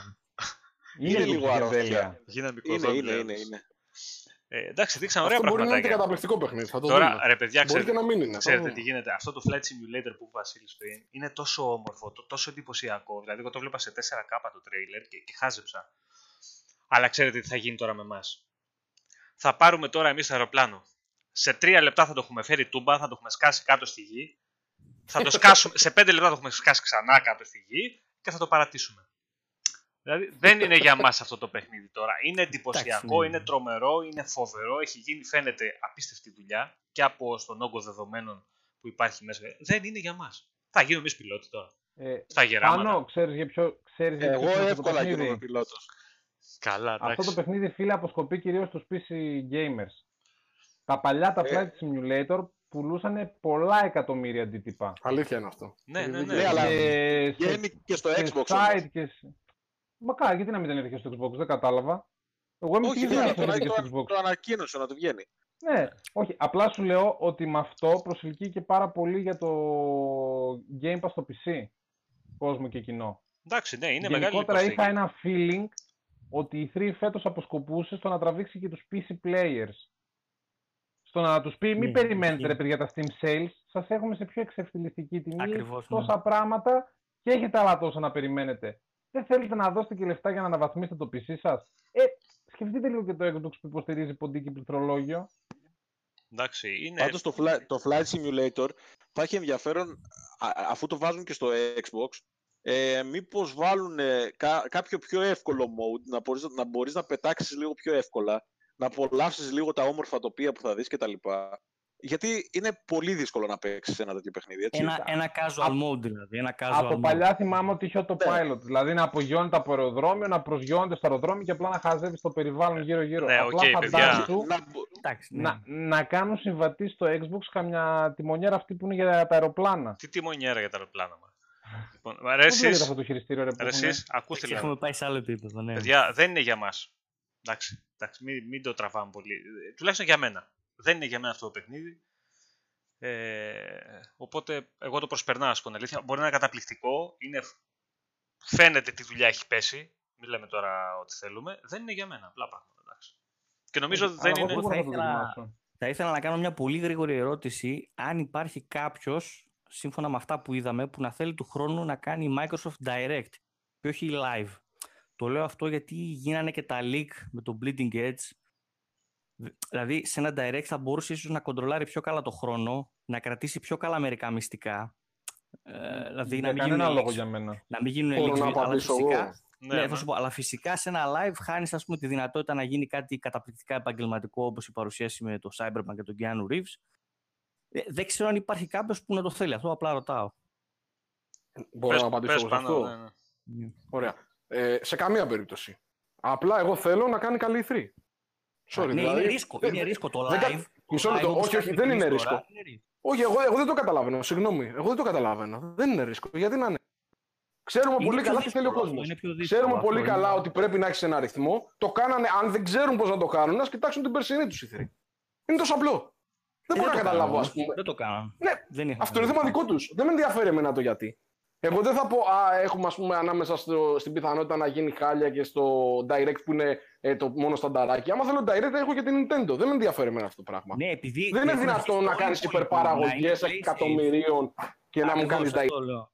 Αυτό λέω. Δεν γίνεται. Επειδή έχουν παιδιά. αρχίσει και άλλοι να το παίζουν play safe, τώρα αυτοί κάθονται και στείλουν ολόκληρο αμάξι με Lego. Γιατί το παίζουν Αυτό να play safe, κάνω. γιατί δεν έχουν χρήματα να δώσουν. Έχει διαφορά. Ακριβώς, ακριβώς. Άρα συνεχίζουμε live, έτσι συμφωνούμε σε αυτό. Δεν Εντάξει, Όχι, υπάρχει. εγώ να, να εννοείται. συνεχίσουμε live, αλλά να έχουμε ρυθμό και να το δουν, να το μελετήσουν λίγο και να πάρουν καλούς ανθρώπους. Παιδιά. Αν δεν ξέρουν ποιον να προσλάβουν, εγώ είμαι διαθέσιμος να ξέρουν. Από τη χειρότερη 3, από τη χειρότερη Όχι, απλά 3, το λέω. από τη χειρότερη 3 που θα μπορούσαμε να δούμε, την προτιμώ χίλιες φορές από ένα οποιοδήποτε βίντεο στημένο το που θα μου δίνει τα καλύτερα παιχνίδια. Εγώ Μα δεν προτιμώ έχει νόημα το για ηθρή live. αυτό, ρε πάνω. Θέλω live. Θέλω, όχι, γενικά. Ρε, πάνω, σε δεν όλα τα έχει νόημα event. για ηθρή. Εγώ π.χ. ακόμα και το. Όχι, και το- δεν είναι. Μα και τα Εμένα state μου of αρέσει play. το direct Αυτά που, Nintendo. ρε, αυτά που κάνει η Sony τώρα, τα παιχνίδια, τι εκπομπέ. Ρε φίλε, ό,τι και να δείξει, δεν σου κάνει εντύπωση. Δεν σου κάνει Συμφωνώ. εντύπωση. Τι να κάνουμε τώρα; Είναι ένα στημένο πράγμα συμφωνώ. το οποίο δε- δεν σου κάθεται στο μάτι καλά. Τέλος. Εντάξει, παιδί μου, για να γλιτώσεις λίγο budget, μια στο τόσο μπορείς να τα κάνεις αυτά. Έλα Αλλά μωρέ, δεν τι μπορεί ανάγκη να έχουν πηγαίνεις τώρα στο αυτοί εδώ. μεγαλύτερο gaming event. Δεν μπορεί να πηγαίνεις στο μεγαλύτερο gaming event και να μου βγάζεις κονσέρβα. Εγώ αυτό το πράγμα δεν μ' άρεσε. Δεν το δέχομαι. Ακόμα Ε, και ναι. όταν είναι ευρηματικό, ακόμα και όταν είναι ωραίο κτλ. Μπράβο, παιδιά, έχετε όλο τον υπόλοιπο χρόνο να το κάνετε. Έτσι, όχι στην ηθρή. Ελέος. Παναγιώτη, να κάνω ένα σχόλιο σε αυτό που λες. Ωραία. Εγώ δέχομαι, εγώ δέχομαι το, το direct της Nintendo γιατί η Nintendo φροντίζει να κάνει πολλά direct και ε, συνεχίζεις σε αυτό το μοντέλο. Εγώ δεν το δέχομαι, γιατί είναι Microsoft- ηθρή. Ναι, αλλά οκ, θέλω να σου πω ότι στην E3, ναι μεν φέτος έδειξε ας πούμε καλά πράγματα η Nintendo, αλλά ε, ε, συνέχισε το ίδιο τους μοντέλο, δεν άλλαξε κάτι. Εμένα Καλά. δεν μου άρεσε. Εντάξει, καλά. δεν έχει και τα λεφτά να πουλήσει τρέλα. Παιδιά, εντάξει, να- είναι- να τα πω- budget ξεφεύγουν και στα live. Να πω για κάτι και την εγώ, Nintendo να τους πω κάτι και υπόλοιπους. εγώ τώρα. Να πω κάτι και εγώ τώρα και ο Παναγιώτης θα διαφωνήσει μαζί μου, το ξέρω. Η, η Nintendo έχει κάνει πολύ καλή E3. Τρομερή E3. Το ακούω, το διαβάζω. Έλεγε ο άλλος πάλι καλά που ήταν η Nintendo εκεί πέρα, διάβασα κάπου και είδαμε η 3. Αλλού διάβασα μόνο η 3 έσωσε, ή μόνο η Nintendo έσωσε την E3 τώρα που λείπει η Sony. Ρε μαλάκι, τι λέτε. Έδειξε 13 παιχνίδια, μου γύρισε το μάτι αυτή τη μέρα και καθόμουν και τα μάζευα. Μιχάλη, θυμάσαι σου στείλα και, τους, και τις λίστες. Τι δεκαετία, Είδαμε. ρε. Είδαμε. 50-60 παιχνίδια είναι. Άκου εδώ. Ξέρεις Είδαμε. γιατί, ξέρεις γιατί. Θα σου Ε, πω, ρε, γιατί παιδιά. είναι Περισσότερα από αυτά και να μην θες να τα δεις και να μην θες ούτε να τα δεις είχαν gameplay. Δηλαδή δεν ήθελες να τα Ακριβώς δεις, αυτό αλλά ήθελα. τουλάχιστον καταλάβαινες τι ήταν. Αυτό Ρε είναι η φίλε, απάντηση, τι ότι να το δεν κα- τι με αυτό νοιάζει είναι. εμένα; Δηλαδή κιόλας σου έδειξε 50 indies. Γάμισανε. 50 indies, φοβερά. Ε, τι είναι αυτό; Άμα είναι Δηλαδή- ωραία 50 indies, εγώ δεν έχω πρόβλημα. Όχι, εγώ προσωπικά. έχω. Εγώ έχω. Γιατί δεν είσαι Nintendo. Αυτοματικούς. Δεν είσαι Nintendo. Δεν παίζεις σε φορητό. Δεν παίζεις σε DS. Σε 720. Γιατί Έχει η Nintendo 4K τι κονσόλα. Δεν μπορείς να Ποιος, δείξεις. μωρέ, Nintendo; Ποιος Όχι, λέω η Microsoft. Δεν το δέχομαι ότι η Microsoft να μου κάνει το ίδιο. Α, Αυτό λέω. Δεν μπορείς να μου α, δείχνει. είπα κι εγώ. Δεν μπορείς να μου δείχνεις ε, παιχνιδάκια με λαφάκια στο, σε 4K να κάνεις αυτά που κάνει η Nintendo. Αλλά μην μου δείχνει, μην μου το συγκρίνουν τώρα ότι η Nintendo που μου δείξε 5. Μου δείξε ρε, εσύ Resident Evil 5 και 6. Ω, λέει Resident Evil 5 ήρθε στο Nintendo, λέει. Έλα, Χαμός. μωρέ, ποιος το είδε αυτό; Όλοι όσοι μίλησαν για την Nintendo λένε ότι είναι η χειρότερη στιγμή της. Καλά, αυτά που είδα εγώ και αυτά που διαβάζω ε, ε, απέχουν πολύ από αυτό που μου λες εσύ τώρα. Τα- Εγώ μπορώ ε, να σου πω τίτλους άμα θες. Εγώ δεν μιλάω στον αέρα, άμα θες μπορώ να σου πω τίτλους. Εγώ νομίζω ότι είναι Έτσι. καθαρή ανακοίνωση της ανακοίνωσης. Δηλαδή, ακόμα και το, το Banjo που ανακοίνωσαν, που ήταν μια μεγάλη ανακοίνωση, άμα τον δείχνα χωρίς gameplay, πάλι θα ήταν μια κακή ανακοίνωση. Ρε παιδιά, Δείχνουν το έχετε Banjo, πάρει είναι χαμπάρι. ωραία. Ε, περιμένετε λίγο, περιμένετε γιατί με τρελαίνετε. Ο Banjo. Και πη- στο ο δείχνουν Ba- τουλάχιστον ολοκληρωμένο. Παιδιά, περιμένετε. Ποιο gameplay. Μην με τρελαίνετε. Πήρανε τον Banjo. Εντάξει. Πού τον εβάλανε, σε ποιο παιχνίδι; Να βαράει με κάτι τηγάνια, Εδώ. κάτι άλλους. Ναι. Τι μου λέτε τώρα; Αυτό, αυτό είναι το Smash. Ωραία. Ε, ναι, Τι δε- να δεν κάνουμε είναι τώρα. παιχνίδι. Δεν είναι παιχνίδι το καλά. Είναι ένας χαρακτήρας που προσθέθηκε σε ένα παιχνίδι. Μην τα παρουσιάζετε όπως Εγώ θέλετε τα συμφωνώ, πράγματα. Δεν είναι παιχνίδι. Όχι, εγώ, Ε, δεν ναι. εγώ όταν σου είπα να σου πω τίτλους, δεν θα σου πω Όχι, τίτλο δεν μιλάω γι' αυτό. Δεν είναι δυνατόν, Λέω συμφωνώ ότι, μαζί παίρνουν, σου. λέω ότι παίρνουν λεπτομέρειες, λέω ότι παίρνουν λεπτομέρειες ε, που δεν είναι τόσο σημαντικές, γιατί τώρα να προσθήκη ενός χαρακτήρα από παιχνίδι της Rare σε παιχνίδι της Nintendo δεν είναι τίποτα. Και το παρουσιάζουν, λες και κλέψανε το αποκλειστικό της Microsoft και δεν ξέρω κι εγώ τι. Έτσι παρουσιάζεται προς τα έξω. Εντάξει, μην μη, Ε, μη, συμφωνώ μη με γελάμε τώρα. ε, τώρα Συμφωνώ γι' αυτό. μην κοροϊδευόμαστε. Όχι, συμφωνώ. Όχι, Το συμφωνώ θέμα, με εγώ αυτό. δεν λέω ότι έχω είναι πρόβλημα. κακό. Κάνανε καλή Εγώ, δουλειά, κάνανε εγώ καλή δεν λέω δουλειά. ότι είναι Δηλαδή, κάτι κακό. που θέλανε οι fans, Εγώ δεν λέω ότι τους είναι το δώσαν κακό. και τους το δείξαν Είναι ολοκληρωμένο. ότι πώς το Αυτό. παρουσιάζει αυτοί που θέλουν η Microsoft να κλείσει αύριο το πρωί και να πεθάνει. Όλοι αυτοί που είναι απέναντι και οτιδήποτε και να κάνει η Αυτό Microsoft είναι είναι άλλο. κακό, είναι κακό Ε, και. πάνω μου, αυτό πήγα να σου πω τώρα και πέρσι αυτοί βρίζανε. Τι συζητάμε τώρα, αυτό θα συζητήσουμε. Μπράβο, σου λέω ότι το πώς παρουσιάζουν ο κόσμος και τα βλέπω και τρελαίνομαι. Δεν γίνεται, ρε φίλε, να μου λες ότι έχει καλύτερη E3 η, η Nintendo με αυτά που έδειξε από τη Microsoft. Δεν γίνεται. Δεν γίνεται. Και αν τα Είχε βάλουμε καλύτερο κάτω. ρυθμό στην Δεν λέμε E3 ότι είχε της. καλύτερη ρυθμό. Τι Είχε ρυθμό, κάνει ρε, και παιδιά. καλύτερο. Τι Είχε ρυθμό. καλύτερο Για- ρυθμό και gameplay, Γιατί συγγνώμη. ο Τι να κόσμος- κάνουμε τώρα. Γιατί ο κόσμος μπερδεύεται και νομίζει ότι έχει καλύτερο. Αυτό, αυτό προσπαθούμε να εξηγήσουμε. Γιατί μπερδεύεται ο κόσμος και νομίζει ότι είδε καλύτερη E3. Αυτό λέμε. Γιατί μπερδεύεται ο κόσμος. Αυτό είναι η απάντησή μας. Ότι μπερδεύεται γιατί βλέπει κάτι πιο ξεκάθαρο, κάτι πιο αυτούσιο. Όχι, μπερδεύεται γιατί η από να Microsoft δει δεν ένα έκανε καλή CGI. 3. Ναι, εντάξει, επί της ουσίας αυτό λέμε, ρε παιδάκι. Με άλλα λόγια, το ίδιο πράγμα λέμε. Αυτό. Δεν λέμε ότι ήταν καλύτερη. Απλά ο κόσμος μπερδεύεται και το λέει αυτό για αυτούς και για αυτούς τους λόγους. Εγώ σας λέω ότι αν κάτσουμε κάτω και σας τα αναλύσω παιχνίδι-παιχνίδι ένα-ένα, που δεν θα το κάνουμε τώρα, θα το κάνουμε όμως. Γιατί δεν το μπορώ Να το να. δεν, κάνουμε. δεν το δέχομαι αυτό το πράγμα. Δηλαδή με ξεπερνάει Να το αυτό. κάνουμε. Ε, Εντάξει, ωραία. Αυτή τη στιγμή δεν θα. έχουμε παδευτεί εδώ πέρα για να μιλήσουμε για την Nintendo παρόλα αυτά όμως. Όχι. Ναι, ναι, οπότε Όχι, πάμε για στο τη πάμε Microsoft στο συζητάμε. επόμενο, ναι. Φουφ, θα με σκάσετε ρε πούστιδες. Λοιπόν. Κάτσε Εγώ να ένα πράγμα δούμε. θέλω να πω, με επιτρέπετε πάνω σε αυτό; Ναι, ναι. Άντε, παι, ναι. Ωραία. Θα σκάσουν το πω. Προς όλους αυτούς τους haters, ωραία, αυτά τα παιχνιδάκια που δείξαν την Nintendo γιατί είναι κακά. Κάποια έχουν φοβερό gameplay. Κοστίζουν 60 και 70 ευρώ από την Nintendo. Με 70 ευρώ έχεις 1,5 χρόνο. Άστο έχεις αυτό. Game Pass Δεν Ultimate έχει να με κάνει Ό,τι αυτό συνεπάγεται. Δεν έχει να κάνει αυτό Αν δεν τώρα. μπορούν να Άστο, το καταλάβουν, άστο αυτό τώρα. Αυτός που έχει κονσόλα και έχει Nintendo και έχει αγοράσει γιατί θέλει να παίζει φορητά δεν τον ενδιαφέρει αν έχει Game Pass. ρε φίλε. Τι Παιδιά, να κάνουμε τώρα. Μισό λεπτό. Μπορεί να είναι και Ε, τούτο. Είναι, είναι δικαίωμα του καθενός από εμάς να διαφωνούμε ούτως ή άλλως. Δεν το συζητάμε αυτό το πράγμα και δεν, δεν είναι τέτοιο. Αλλά ε, ο, ε, θα πω κάτι που είπα και στον Παραναγιώτη τις προάλλες που το συζητούσαμε στον Πάχο. Ε, είναι λογικό ρε παιδιά, η Nintendo αυτή τη στιγμή δεν μπορεί να συγκριθεί με το Xbox και το PlayStation. Είναι μια φορητή κονσόλα έχει μονοπόλιο. Κάνει ό,τι γουστάρει με τις τιμές. Και αγοράζει ο κόσμος. Οπότε δεν μπορούμε να τη βάλουμε στην ίδια συζήτηση. Απλά πράγματα. Εγώ ε, είπα πριν στον Μιλάμε για Παναγιώτη. μια φορητή, μιλάμε για μια φορητή Α, κονσόλα. Αυτό που, Τέλος. είπα, αυτό που είπα πριν στον Παναγιώτη για πάνω σε αυτό το θέμα, ότι εγώ συμφωνώ με την απόφασή της να μην κόβει τιμή στην κονσόλα της, γιατί έχει μονοπόλιο. Εκεί το δέχομαι και το καταλαβαίνω κιόλας. Στην τιμολογιακή πολιτική που έχει στα παιχνίδια της είναι το λιγότερο τραγική. Θα βγει Resident Evil 5 και 6 και θα κάνουν 60 ευρώ. Τα Συμφωνώ παιχνίδια απολύτως που, αυτό. τα, που αν περπατήσω τώρα έξω στο δρόμο μπορεί να βρω έξω από κανένα κάδο κανένα CD να το πάρω. Να Είναι- πάμε είναι πολύ σιγά σιγά πιθανό. Στο Scarlet, έτσι. Να πάμε σιγά σιγά στο Scarlet. Νομίζω που πρέπει να ζητάει και ο κόσμος. Λοιπόν, ε, ξε- συνεχίστε. Μιχάλη Παναγιώτη, ξεκινήστε λίγο για το Scarlet, τη συζήτηση. Έρχομαι σε Ωραία. 10 δευτερόλεπτα εγώ και σας προλαβαίνω. Οκ. Κάτι έτυχε. Ωραία, να ξεκινήσουμε. Μιχάλη, θες να πεις εσύ λίγο... Ο Παναγιώτη, περιεκτικά; Παναγιώτη, κάνε εσύ μια εισαγωγή λίγο. Τι είδαμε για το... Εντάξει, καταρχήν το πρώτο πράγμα που είδαμε και που είναι πολύ σημαντικό και ίσως και το πιο σημαντικό από όλα είναι ότι μιλάμε για μια κονσόλα που πιθανότατα να πωλείται και μόνη της. Δηλαδή θα είναι συμβατή με τα πάντα, θα έχει παιχνίδια, θα έχει χειριστήρια. Έτσι, εννοώ παρακαταθήκη από την προηγούμενη.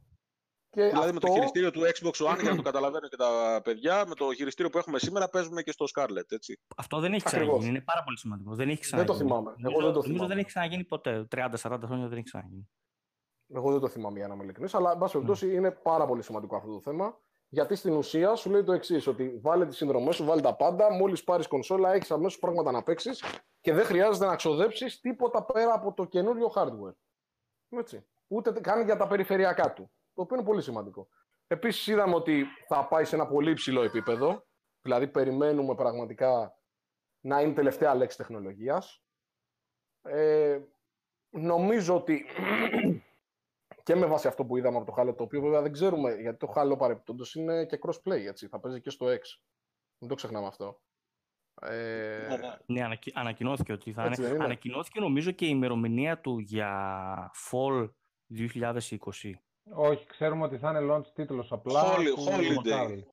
Holiday. Holiday, ναι, 2020. Holiday. Ωραία, Άρα έχουμε Παναγιώτη, και, συνέχισε. έχουμε και ανακοίνωση για Scarlet, εφόσον είναι ε, πρώτη ναι, στην, κυκλοφορία. στην, στην Μα το ουσία είπαν για το μαθαίνει- Scarlet. Καταρχήν Μας εδώ, να, είπαν να, holidays. καταρχήν εδώ να πούμε το εξής ότι εγώ δεν θυμάμαι ποτέ, εκτός από την Nintendo, το οποίο κάνει το ανάποδο. Δηλαδή, όταν της ξεμένει ένα παιχνίδι από την προηγούμενη γενιά, λανσάρει την επόμενη με παιχνίδι crossplay. Έτσι, crossplay, όχι εννοώ crossplay, ε, cross generation, συγγνώμη. Ε, cross gen. Έτσι, όπως έκανε, ας πούμε, π.χ. με το Zelda, Με το στο- Twilight Princess. το Twilight Princess και όπως έκανε και με το Breath of the Wild. Το οποίο είχε Ναι, ανακοινωθεί για επίσης, Wii U, έτσι. Βγήκε για Wii U Ναι, και ναι, ταυτόχρονα κανονικά. λανσαρίστηκε και το, το Switch με το, με το Zelda. Εγώ δεν θυμάμαι ποτέ λοιπόν να έχει βγει κονσόλα που να λέει ότι φτιάχνουμε ένα παιχνίδι για αυτή την κονσόλα. Έτσι, στην ουσία που να μας δείξει δυνατότητες. Αλλά εντάξει, okay, επειδή προφανώς το μεγάλο κοινό δεν θα είναι σε αυτήν, θα το κάνουμε και playable στην προηγούμενη. Αυτό είναι μεγάλο χάρτη πιστεύω και νομίζω θα δώσει μια μεγάλη όθηση. Σε συνδυασμό με τα άλλα που είπαμε. Έτσι. Δηλαδή έχεις τις συνδρομές σου, έχεις τα περιφερειακά σου. Είναι αγορά. Δεν ξεκινάς από την αρχή. Και βέβαια με την εγγύηση της Microsoft ότι θα παίζουμε πάλι τις προηγούμενες γενιές ε, τσάμπα. Πράγμα που δεν νομίζω ότι έχει ξαναγίνει ποτέ. Δηλαδή, Ε, Και αυτό παιδιά, δεν ξαναγίνει. να πω και λίγο, να απαντήσω λίγο και στο ναι, ναι. ε, μισό λεπτάκι στον ε, RPG Dude να του πω ότι είναι χάλο από το 2001. Χάλο. Έτσι το, έτσι το ζήτησα πρώτη φορά στο μαγαζί. Χάλο. Ε, έτσι θα το λέω μέχρι να βγει το 45. Halo, Halo. Ναι. Τώρα αυτά είναι θέμα προφοράς. Έχουμε, έχουμε τώρα θα αυτά. Εντάξει, μην, μην πάμε εκεί Κοίτα, δηλαδή.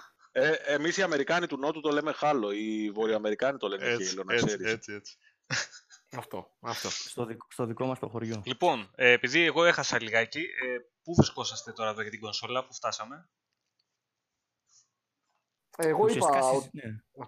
Πες, Κώστα, πες. Ναι, συζητάμε για το χ- καινούριο Halo που θα είναι και στην προηγούμενη κονσόλα και στην επόμενη, πότε θα, σα- πότε θα λανσαριστεί αυτά τα πράγματα.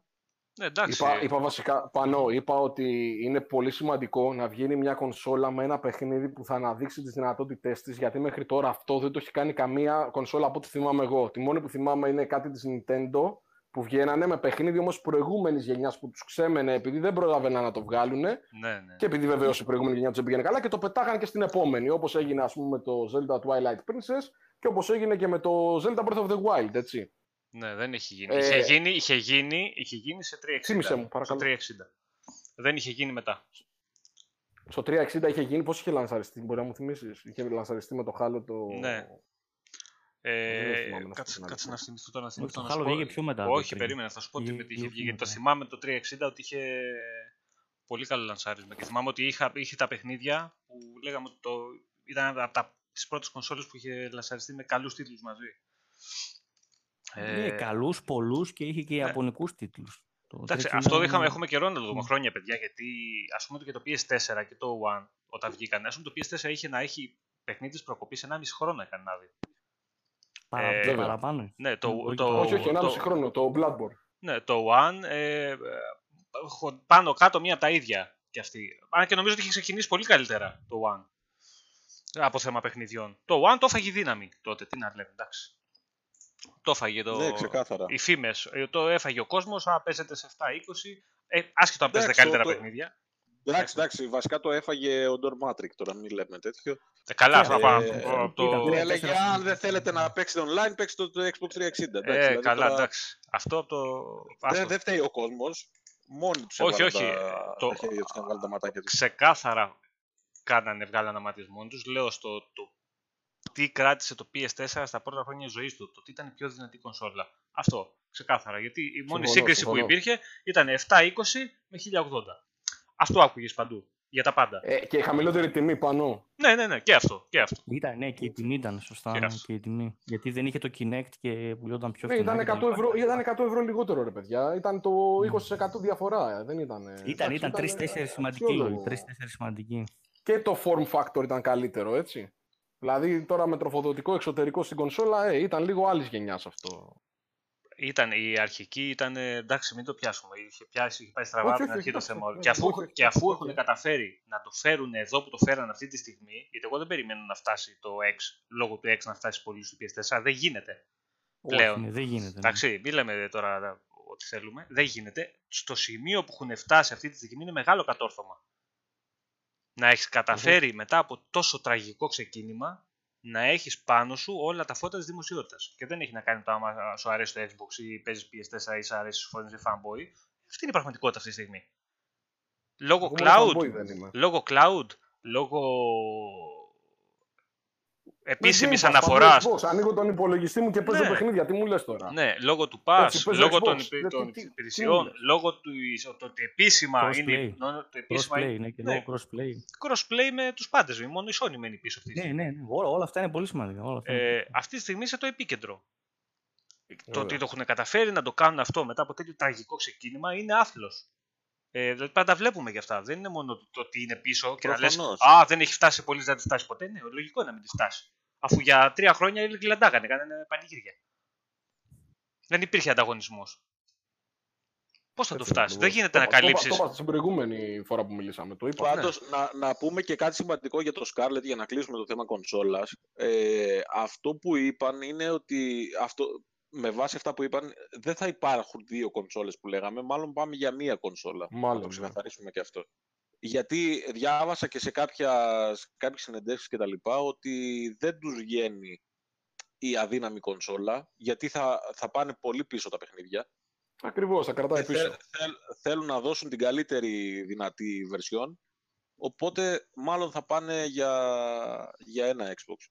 Εδώ μπορούμε να βάλουμε ένα αστεράκι. Ε, μάλλον θα έχουμε δεύτερη, αλλά πιστεύω θα είναι απλά η diskless ε, έκδοση, όπως έχουμε και στο S το μοντέλο. Θα, κοίτα, θα, θα είχε Που είναι νόημα να χωρίς είναι CD. diskless, θα είχε νόημα να πουλιέται χωρίς controller για να μειωθεί το κόστος, γιατί αν μιλάμε Ναι. τώρα για κονσόλες 700 ευρώ που λέμε ας πούμε, Ναι, θα υπάρχει μια πιο Ε, φθηνή, μάλλον που θα λείπουν πράγματα, ας πούμε, που μπορούν να το κάνουν αυτό. Απλά δεν θα είναι πιο αδύναμη σε τεχνικά χαρακτηριστικά, μάλλον για εκεί πέρα πάμε. Ε, η οποία ναι, μάλλον δεν θα έχει CD και το έχει δοκιμάσει ήδη με το S μοντέλο, οπότε θα το κάνει μάλλον και στο επόμενο αυτό.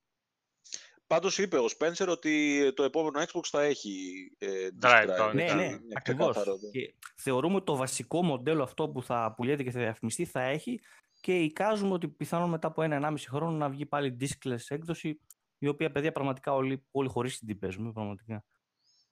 Καλά, τώρα αυτό εγώ το CD, παιδιά, το έχω καταργήσει εδώ και δύο χρόνια. Το λιγότερο. Δηλαδή, βαριέμαι να σηκωθώ να πάω να βάλω CD στο, στο drive. Βαριέμαι. Καλό είναι να υπάρχει στην επιλογή. Καλά, πάντως. εννοείται ότι είναι καλό. Λέω ότι δεν το χρησιμοποιούμε, δεν είναι ότι. ε, Μα το έχουμε. Εγώ έχω τρεις κονσόλες τώρα σπίτι ε, και οι τρεις είναι με. Δεν βάζω ποτέ. Τι να κάνω. Δηλαδή είναι, είναι σπάνιο. Τέλος πάντων, εγώ πάντως τα specs αυτά που δείξανε μέχρι τώρα, τα βασικά γιατί οι λεπτομέρειες δεν ξέρουμε, ε, σίγουρα θα έχουμε ένα κτίνος, θα είναι, το μηχάνημα θα είναι Βέβαια. πολύ δυνατό, πολύ δυνατό, ε, και από εκεί και πέρα όλα θα παιχτούν, γιατί πάνω κάτω πιστεύω ότι οι κονσόλες πάνω κάτω στα ίδια θα είναι. Πιστεύω ότι πάνω κάτω θα είναι στα ίδια η δύναμη. Ε, θα παιχτεί στις υπηρεσίες, στα παιχνίδια. Για μένα ξεκινάει η επόμενη γενιά με τη Microsoft να έχει ένα Game Pass Ultimate το οποίο θα σαρώσει σιγά σιγά τα πάντα. Εγώ έτσι το βλέπω. Δηλαδή αυτό το, το έχω Xbox, παίζω, πάω στο PC μου, συνεχίζω το παιχνίδι στο PC ε,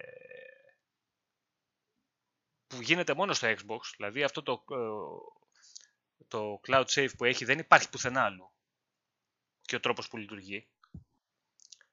Ξεκινάει με μεγάλο προβάδισμα σε υπηρεσίες. Δεν έχει προβάδισμα αυτή τη στιγμή ε, γιατί δεν ξέρουμε τι θα κυκλοφορήσει σε exclusive παιχνίδια. Μεγάλους τίτλους exclusive αυτή τη στιγμή. Εντάξει, Αλλά μέχρι θα εκεί. έχει σταδιακά, θα αυτό έχει. στο στούντιο έχει, Μα ναι. εννοείται ότι θα έχει. Λέω αυτή τη στιγμή με αυτά που γνωρίζουμε τώρα. Ναι, ναι, ναι. Αλλά ναι, ναι, σωστά. εμένα δεν Πάντως, μου- αυτό που ξέρουμε Ε, ναι. από τα στούντιο είναι ότι ναι, θα βγάζουν AAA οι ομάδες, αλλά όπως φαίνεται και από το Bleeding Edge για παράδειγμα, θα συνεχιστεί το μοντέλο ε, με το να βλέπουμε τέτοια μικρότερα παιχνίδια ε, από μικρότερες ομάδες μέσα στα στούντιο να, να, για να γεμίζει το pass με περισσότερα παιχνίδια first party και να μην πληρώνουν ε, την Bethesda και άλλους developers Και για τα, να βάζουν τα και τα παιχνίδια της Assassin's Creed και τις Ubisoft πλέον που δεν θα μπαίνουν, ας πούμε. Α, ναι.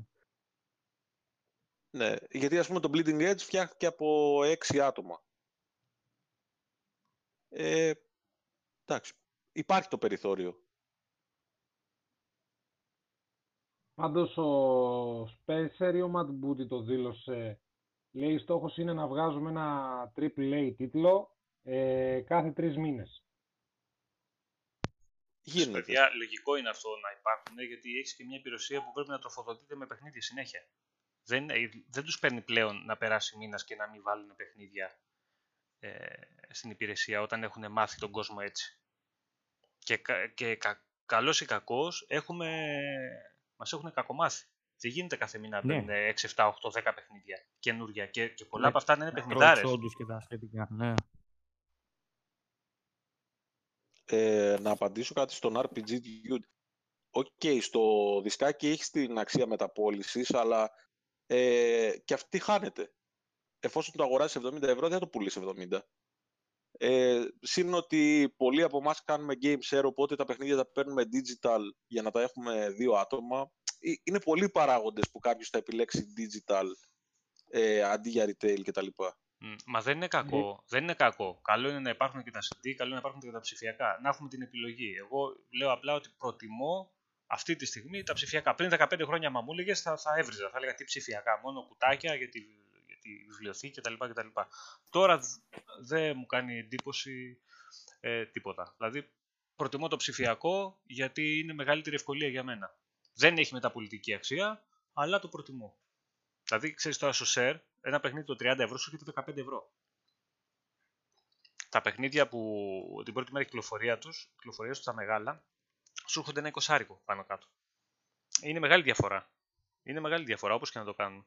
Και ένα παιχνίδι που θα το πάρεις, ε, αν δεν σ' αρέσει να πάει να το πουλήσεις, αν δεν σ' αρέσει, ε, πάλι θα έχεις χάσει λεφτά. Μέχρι να πάει να το πουλήσεις, να το πάρεις, να το δοκιμάσεις, να το δώσεις, έχεις χάσει ένα 25% της αξίας του.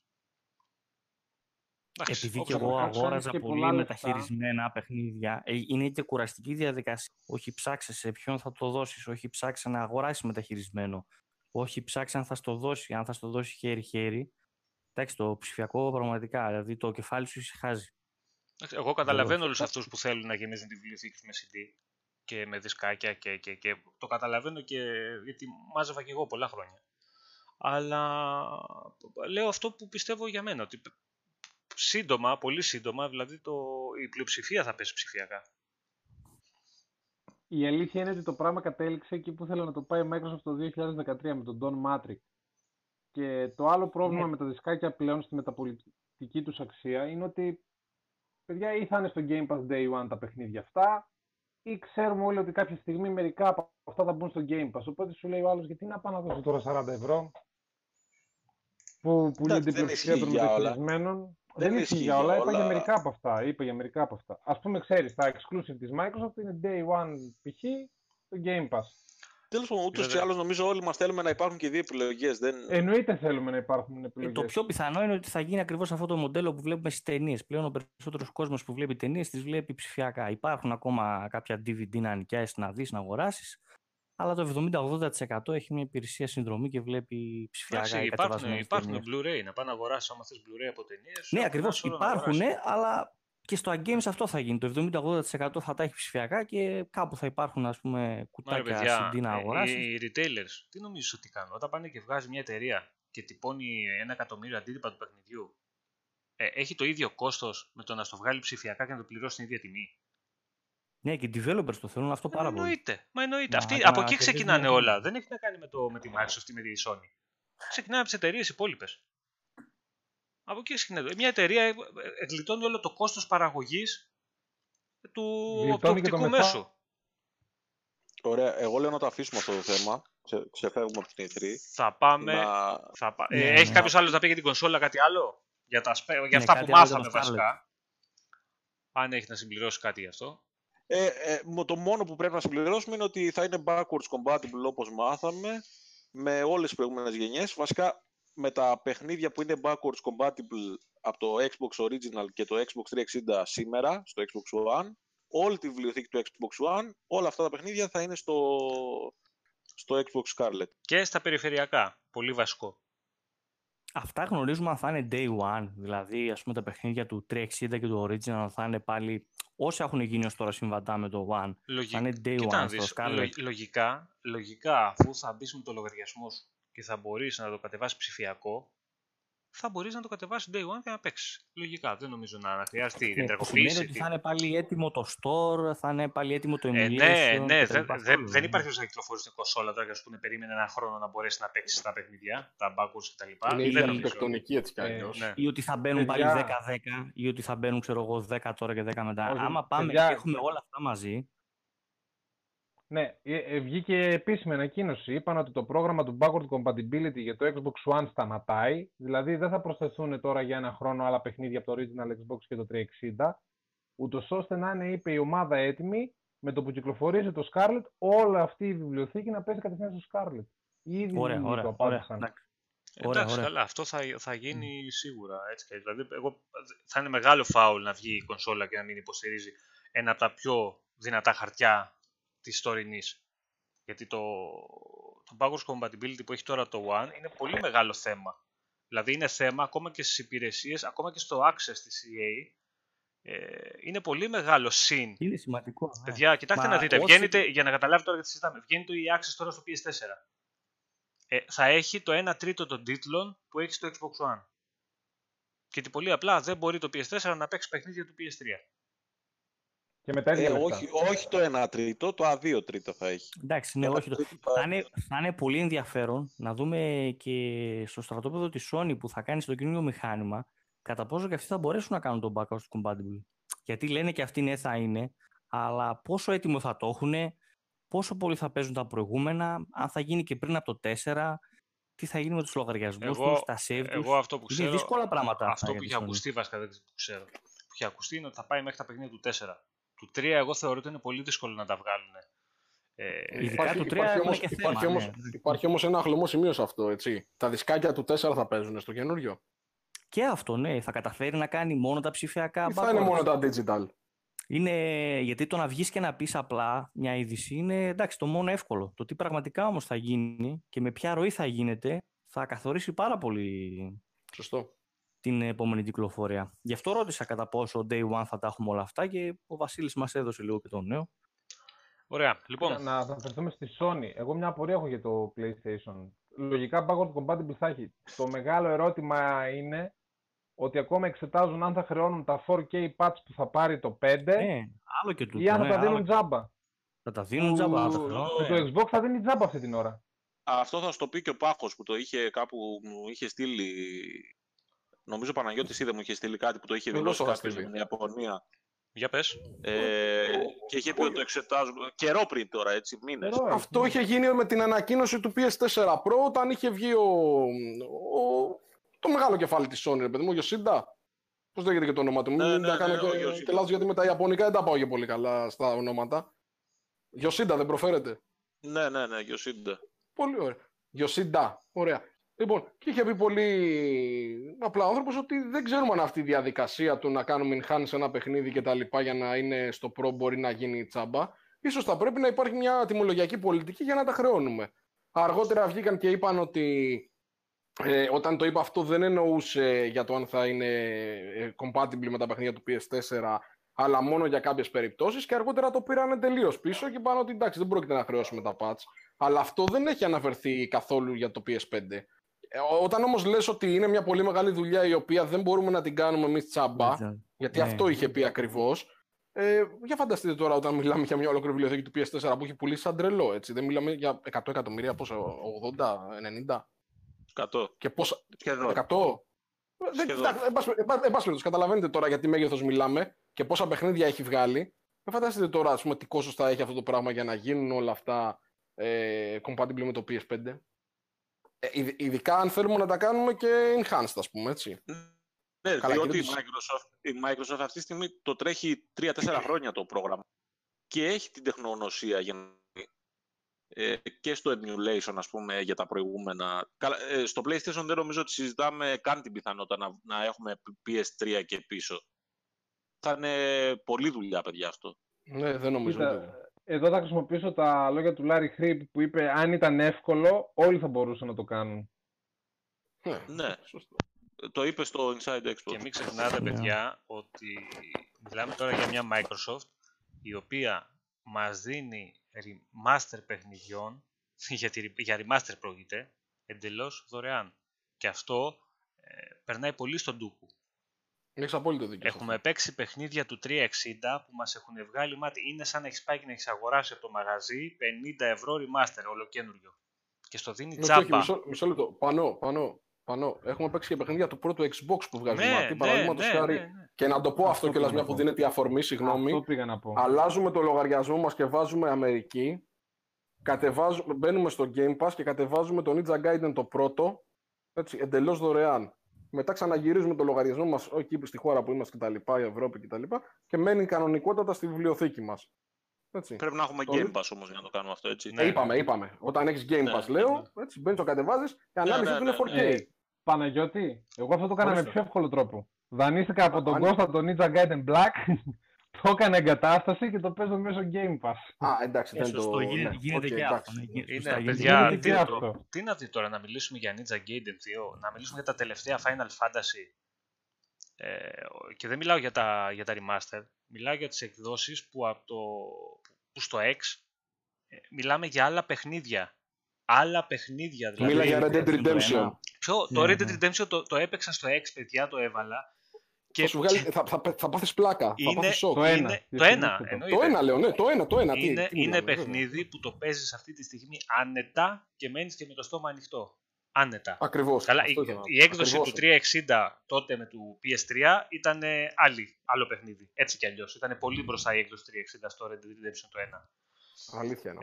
Ε, τώρα, αν το βάλετε στο X, θα δείτε ένα κρυστάλλινο παιχνίδι με, με απίστευτη λεπτομέρεια μέσα. Δεν, δεν καταλαβαίνω πώς το έχουν κάνει αυτό το πράγμα.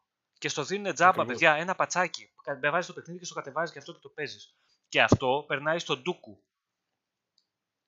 Δηλαδή δεν Ναι. δίνεται βάση σε αυτούς που μιλάνε ε, σε αυτά τα θέματα, που είναι όχι σημαντικά.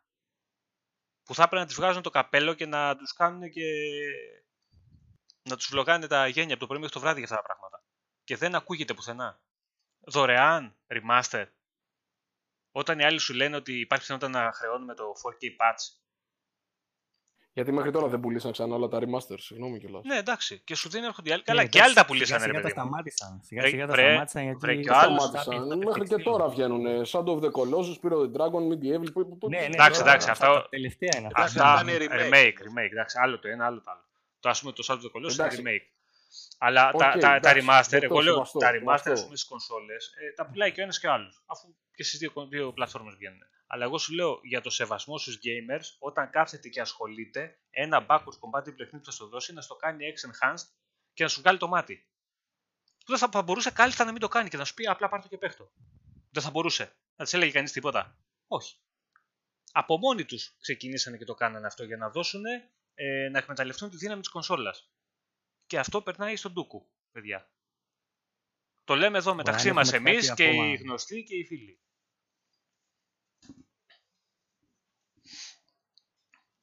Ο RPG Dude λέει ρε μάγκες, γιατί να δώσετε όμως 500 ευρώ για ένα ακόμα Xbox μόνο και μόνο για το Enhanced; Είναι λίγο χαζό. Μα δεν θα το δώσεις για αυτό μόνο. Είναι και αυτό. Είναι και αυτό. Γιατί ε, εμένα δεν θα μου κάνει καμία εντύπωση σε 1,5 χρόνο, σε 2 χρόνια από τώρα που θα παίζω ας πούμε, στο Scarlet να μου δίνει παιχνίδια του 3X, του A1 και του, του έχω τώρα Enhanced και να μου βγάζουν το μάτι και αυτά. Θα Αυτή είναι τη στιγμή- 8, ε, 8K. Ποιος ξέρει τι θα είναι. Ναι, 120 frames και 160. Αλλά σου λέω, δεν θα μου κάνει εντύπωση παιχνίδια που έχω τώρα μια τεράστια βιβλιοθήκη ειδικά από το Game Pass και να σου λέει ότι ε, παίξτε το τώρα στο Scarlet ε, enhanced σε 120 FPS ξέρω εγώ και 8K. Πού ξέρεις, μπορεί να σου το πούνε. Είναι Εντάξει, και αυτό. Αυτό δεν γίνεται, αλλά... Ναι, ρε παιδί μου, λέμε τώρα. ναι, ναι, ναι, κατάλαβα, κατάλαβα. Ναι, Όχι, εγώ δεν αλήθεια είναι ότι κατάλαβα την υπάρχουν- ερώτηση του RPG Dude όμως. Δηλαδή, ε, γιατί να μην πάρεις δηλαδή, το Xbox, να πάρεις τι; Αυτό δεν κατάλαβα. Να περιμένεις λες, το να μην Scarlet πάρεις- 1,5 χρόνο Όχι. μάλλον. Ναι, αντί να πάρεις το X, ας πούμε. Αντί Εντάξει, να ο πάρεις άλλος το X με μπορεί- 5 εκατοστάρικα. Ο άλλος μπορεί Βασικά να να μην έχει αυτή τη διευκρινίσουμε στιγμή κάτι. όμως. Ναι, να διευκρινίσουμε απλά κάτι. Παιδιά, 5 εκατοστάρικα το X έχει μόνο στην Ελλάδα αυτή τη στιγμή. Αν το Καλά, δεν παραγγείλεις έχει. από. Μείον 100 είναι πλέον. ε, Αυτή τη μείον 100 στιγμή είναι είναι τώρα μέχρι 4,29. 17. Ναι, εντάξει, ναι, αυτό είναι μέχρι αύριο το μείον 100. λέω. Οκ, το εντάξει. εξωτερικό κάθε τρεις και λίγο το βρίσκεις 4,30. Βασιλή, Στην Ελλάδα έχει μείνει. αύριο το πρωί, άμα θες να αγοράσεις με 3 εκατοστάρικα X, βρίσκει και αγοράζεις. Μην λέμε τι θέλουμε τώρα. Ναι, ναι, εύκολα. Ναι, αυτό. αλλά, Λοιπόν, εντάξει. Βρίσκει και αγοράζεις. αλλά, αλλά είχε λόγο, όπως λέει και ο Νίκος τώρα που γράφει ότι το 6 είχε λόγο, είχε όντως λόγο. Το λέει σωστά γιατί ε, έπρεπε να απαντήσει και να πει ε, βγάζω την πιο δυνατή κονσόλα που έχει βγει ποτέ. Και τη Και στήριξε. ήταν και μια απάντηση, ήταν και μια απάντηση στο Pro της, ε, του PlayStation 4 και έβγαλε ένα πολύ άρτιο μηχάνημα και μη σκέφτεσαι, οκ, υπάρχει κόσμος που κρατιέται λίγο πίσω και περιμένει, δεν παίρνει το X, γιατί περιμένει να πάρει το επόμενο Xbox, το Scarlet. Ε, λογικό είναι. Αλλά αυτός που θέλει σήμερα να παίξει Xbox, θέλει να βάλει Game Pass, θα πάρει το X, ρε παιδιά. Τι θα πάρει; Δεν θα Ό, πάρει κοίτα, το S. όποιος έχει, όποιος έχει 4K τηλεόραση και θέλει να αγοράσει τώρα, ε, αν και εγώ είμαι λίγο αντίθετος σε αυτό γενικά, και θέλει να αγοράσει κονσόλα, θα πάει στο X, δεν θα πάει στο S. Αν και για μένα ε, η μόνη επιλογή αυτή τη στιγμή είναι το X. Γιατί έχει διαφορά ε, μεγάλη από το S. Δεν έχει μόνο αυτό που ακούω, αν έχετε τηλεόραση 4K, πάρτε το, αλλιώς πάρτε το S. Δεν είναι έτσι. Έχει και στα loading times. Έχει, και Έχεις σε πολλά πράγματα. δηλαδή, Το καταλαβαίνεις. Δηλαδή, αν βάλεις εμένα που, που παίζω και στις δύο, ε, να μου κλείσει τα μάτια και μου δείξει μόνο την οθόνη, ας πούμε, να μου δείξει μόνο την οθόνη, να μου κλείσει τα μάτια. και να μου πεις σε ποια κονσόλα παίζεις, πλέον θα το καταλάβω. Και πιο καλή ψήξη έχει φυσικά. Καλά, εντάξει, άστο, αυτό δεν το συζητάμε ναι, για, για ναι. την αρχιτεκτονική και το τι, έχουν, τι δουλειά έχουν ρίξει εκεί πάνω. Και αυτό που με κάνει πολύ αισιόδοξο για την καινούργια κονσόλα είναι ότι είναι η ίδια ομάδα που έχει φτιάξει αυτό το κτίνος εδώ. Που άνοιξα παιδιά τις Ε. προάλλες για, για, να, για να δώσω ένα κατα- Άνοιξα και το λέγαμε με τη γυναίκα μου προχθές και γελάγαμε.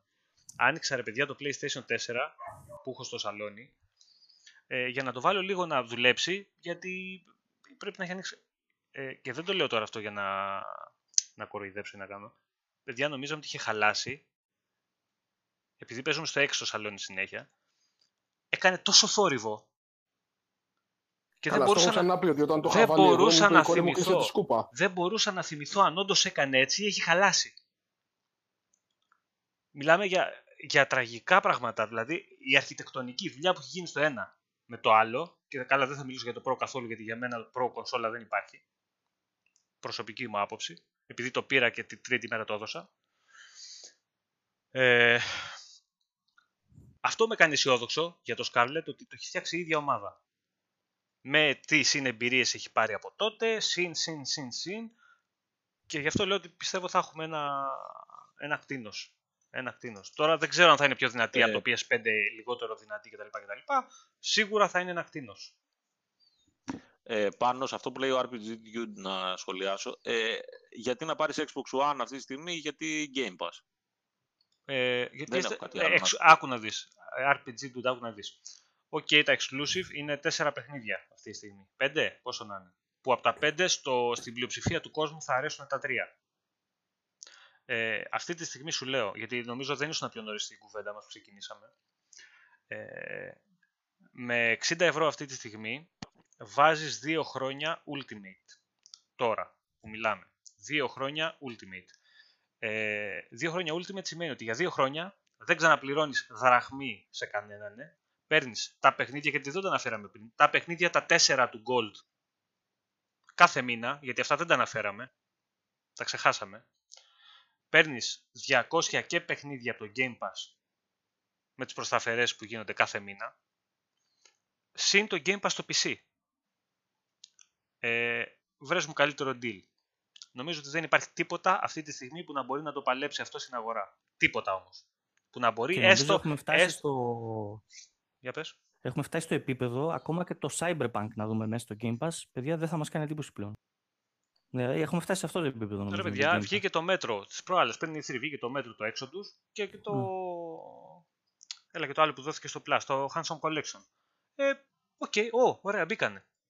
Έχει φτάσει σε σημείο που δεν μας κάνει τόσο εντύπωση δηλαδή που βλέπουμε τέτοιους τίτλους. Ναι, θα, θα σου βάλει και το Cyberpunk για δύο μήνες και γεια σας. Και δεν Γεια μπορώ, σας, δεν τε- μπορώ να ακούω τελειώνει. τώρα. Δεν μπορώ να ακούω. Όχι, με 60 ευρώ δεν βάζεις ένα χρόνο. Ε, εγώ αγόρασα 35 ευρώ το, το, το χρόνο. Άρα 70, με 71 ευρώ.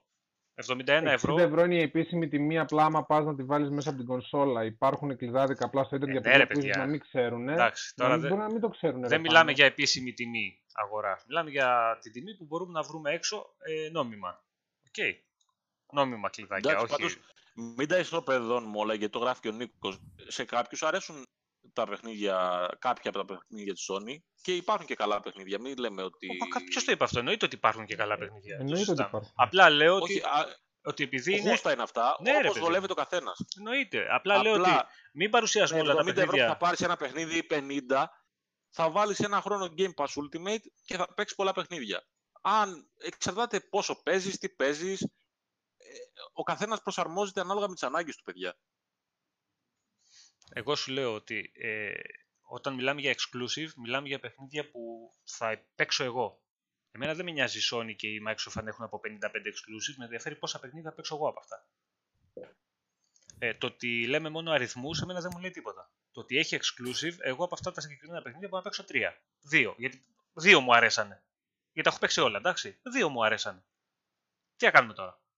Και η Microsoft έχει 15. Σε κάποιον μπορεί να μην αρέσει κανένα από τα 15.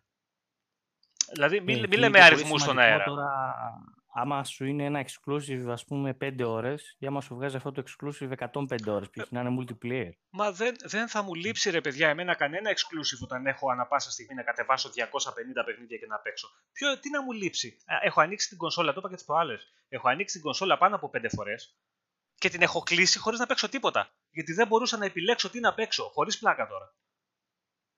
Έχω ανοίξει, πάω πάνω κάτω στα μενού στα παιχνίδια και λέω τι να παίξω, τι να παίξω. Έχει περάσει πάνω από μισή ώρα και την έκλειψε την κονσόλα. Δεν έπαιξε. Τι να λέμε τώρα. Δεν μπορεί να το αντιμετωπίσει, να το παλέψει καμία εταιρεία αυτή τη στιγμή αυτό το πράγμα που έχει κάνει η Microsoft. Καμία. Δεν γίνεται. Γι' αυτό λέω ότι θα είναι και πολύ μεγάλο όπλο για την επόμενη γενιά, γιατί θα ξεκινήσει με τον κόσμο να έχει ε, γεμισμένο το όπλο για τη νέα γενιά. Θα είναι όλοι με Ultimate. Όλοι. Όλοι. Όσοι έχουν τώρα Gold ή όσοι έχουν μόνο Pass κτλ. θα έχουν μόνο Ultimate όταν θα βγει το Scarlet. Και θα αγοράσεις μια κονσόλα και θα παίζεις παιχνίδια ε, εκείνη τη στιγμή. Θα τη βάλεις, θα τη συνδέσει χωρίς να έχεις δώσει τίποτα άλλο, φράγκο, και θα κατεβάζει και θα παίζεις παιχνιδάρε, ξέρω. εγώ. Τι θες, Gears 5 που θα έχουν βγει μέσα στη χρονιά, τι θέλεις, όλα τα exclusive που έρχονται ας πούμε στο 2020, πριν την κονσόλα, που θα είναι στο Game Ε, Pass. λογικά το Παίρνεις την επόμενο κονσόλα και κατεβάζεις και Halo παίζεις. Θα παραδώσει restyle και θα σου έχει να σου παρουσιάσει και τα επόμενα exclusive από τόσα, τόσα, τόσα πολλά studio. Δηλαδή, η Ιωνή είναι πάρα πολύ καλή. Ναι, ρε Όλα παιδιά. δείχνουν ότι πάει πολύ καλά το πράγμα. Δηλαδή, δεν χάνεται κάπου. Ακόμα και, και, στις, και στα επόμενα show να μην δείξει κάτι. Η Ιωνή γενικά είναι καλή. Εντάξει, θα δείξουν πράγματα. Πιστεύω λιγότερα όμως. Πιστεύω λιγότερα. Δεν θα, το, δεν, δεν θα έχουμε το, το χαμό που είχαμε και το hype που είχαμε ε, τώρα για την E3. Θα πάνε πιο χαλαρά, θα δείχνουν ανακοινώσεις. Εγώ πιστεύω ότι κοντά στο, στο event που θα κάνει η Sony για την παρουσίαση της και τα της κονσόλας που κάτι θα κάνει ή των παιχνιδιών γιατί κάτι θα κάνει και η Sony δεν μπορεί να απέχει μια ολόκληρη χρονιά κάπου προς το τέλος του χρόνου εγώ πιστεύω κοντά στο γι' αυτό δεν έχουν ανακοινώσει και ακριβή ημερομηνία για το Internet Show πιστεύω κάπου εκεί θα κάνει και Sony event ε, ε, θα έχουν κρατήσει πράγματα και για εκεί Σίγουρα δεν θα αφήσουν τη Sony να πει την τελευταία κουβέντα και να έχει την τελευταία κουβέντα. Σίγουρα κάτι έχουν κρατήσει ώστε να πάρουν και αυτοί κάποια από τα φώτα της δημοσιότητας πάνω τους. Μην τους αφήσουν ένα ολόκληρο διάστημα μεγάλο να παίζουν μπάλα. Τουλάχιστον έτσι πιστεύω εγώ. Και, και αυτή είναι η λογική. Αυτό λέει η λογική. Τι θα αφήσω άλλους έδειξες τα πάντα σε μια ηθρή και για τους επόμενους 7-8 μήνες δεν έχεις περιεχόμενο και αφήνεις το, το αντίπαλο δέος να κλέβει όλα τα φώτα αυτός. Δεν νομίζω ότι θα γίνει αυτό. Τέλος πάντων, λοιπόν, να πάμε λίγο στα, στα των άλλων εταιριών. Στι παρουσιάσεις, τι είδαμε, τι μας άρεσε, έτσι να πούμε δύο-τρία παιχνιδάκια ή από ένα παιχνίδι από την κάθε μία. EA, Bethesda, Ubisoft κτλ. Ναι. Ε, τι μας άρεσε, τι περιμένουμε από αυτούς και τα λοιπά και τα λοιπά. Λοιπόν, για ξεκινάμε Μιχάλη. Ε, βασικά εγώ από όλη την E3 συνολικά θα κρατήσω... Εντάξει, από την EA δεν μου άρεσε τίποτα. Βασικά το Star Wars τέλος πάντων, αλλά δεν είναι καινούργιο. Το είχαμε ξαναδεί. Είδαμε ένα gameplay με το οποίο είχε ενδιαφέρον. Ωραίο, και εκεί τελείωσε, εκεί τελείωσε η 3 για την EA. Ναι, ναι. Όλα τα υπόλοιπα δεν ε, τίποτα. Από την Bethesda ήταν τραγωδία η φετινή 3. Αλλά θα κρατήσω το Doom, ε, το Eternal και το Wolfenstein Youngblood. Ε, στη Square Enix, παρόλο που δεν, δεν είναι ξεκάθαρο αν θα βγει για το Xbox ακόμα και τα λοιπά και τι θα γίνει, το Final Fantasy 7 το remake φαίνεται πολύ ενδιαφέρον. Αλλά υπάρχει και ένας προβληματισμός, θα βγει με επεισόδια, θα βγει σιγά σιγά τι παιχνίδι θα βγει στο τέλος, γιατί προσθέτουν και περί... Ε, από τη Μιχάλη, κάνεις ε, περίεργα. Τώρα ακούγομαι; Τώρα ακούγεσαι, ναι. Ναι, και από τη Ubisoft το Watch Dogs ε, Legion φαίνεται ενδιαφέρον, αλλά θέλω να το δω πώς θα είναι ακριβώς. Γενικά τα Watch Dogs δεν με τρελαίνουν. Και το Gadget Monsters που είναι ένα ζελντοειδές που προφανώς έχει επιρροή από το Assassin's Creed Odyssey, γιατί το φτιάχνει η Ubisoft Montreal, η ίδια ομάδα που έφτιαξε το, το Odyssey.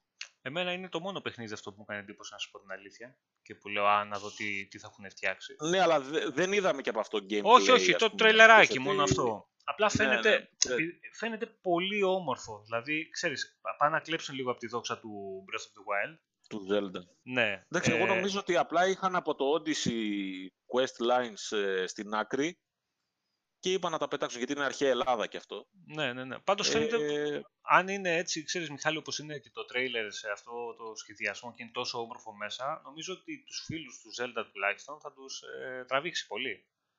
Αυτό. Ναι. Αν κοιτάξει και το Zelda δεν είναι μόνο το, το εικαστικό, έχει και άλλα πράγματα πίσω. Εντάξει, αλλά εμένα αυτό μου έκανε εντύπωση. Δηλαδή, το παιχνίδι που είδε τώρα κάτι Legion και και όλα τα άλλα δεν μου κάνανε μεγάλη εντύπωση να σου πω την αλήθεια. Αυτό ήταν που μου τράβηξε λίγο την προσοχή, το Gadget Monsters. Και το άλλο που, που είδα εγώ και μ' άρεσε, βασικά δεν το είδαμε νομίζω στην ηθρία αυτό, το είδαμε την επόμενη, την επόμενη μέρα, ήταν το, πώς το είπαμε εσύ, το Tokyo, το Ghostwire, το Tokyo, της Tango Gameworks.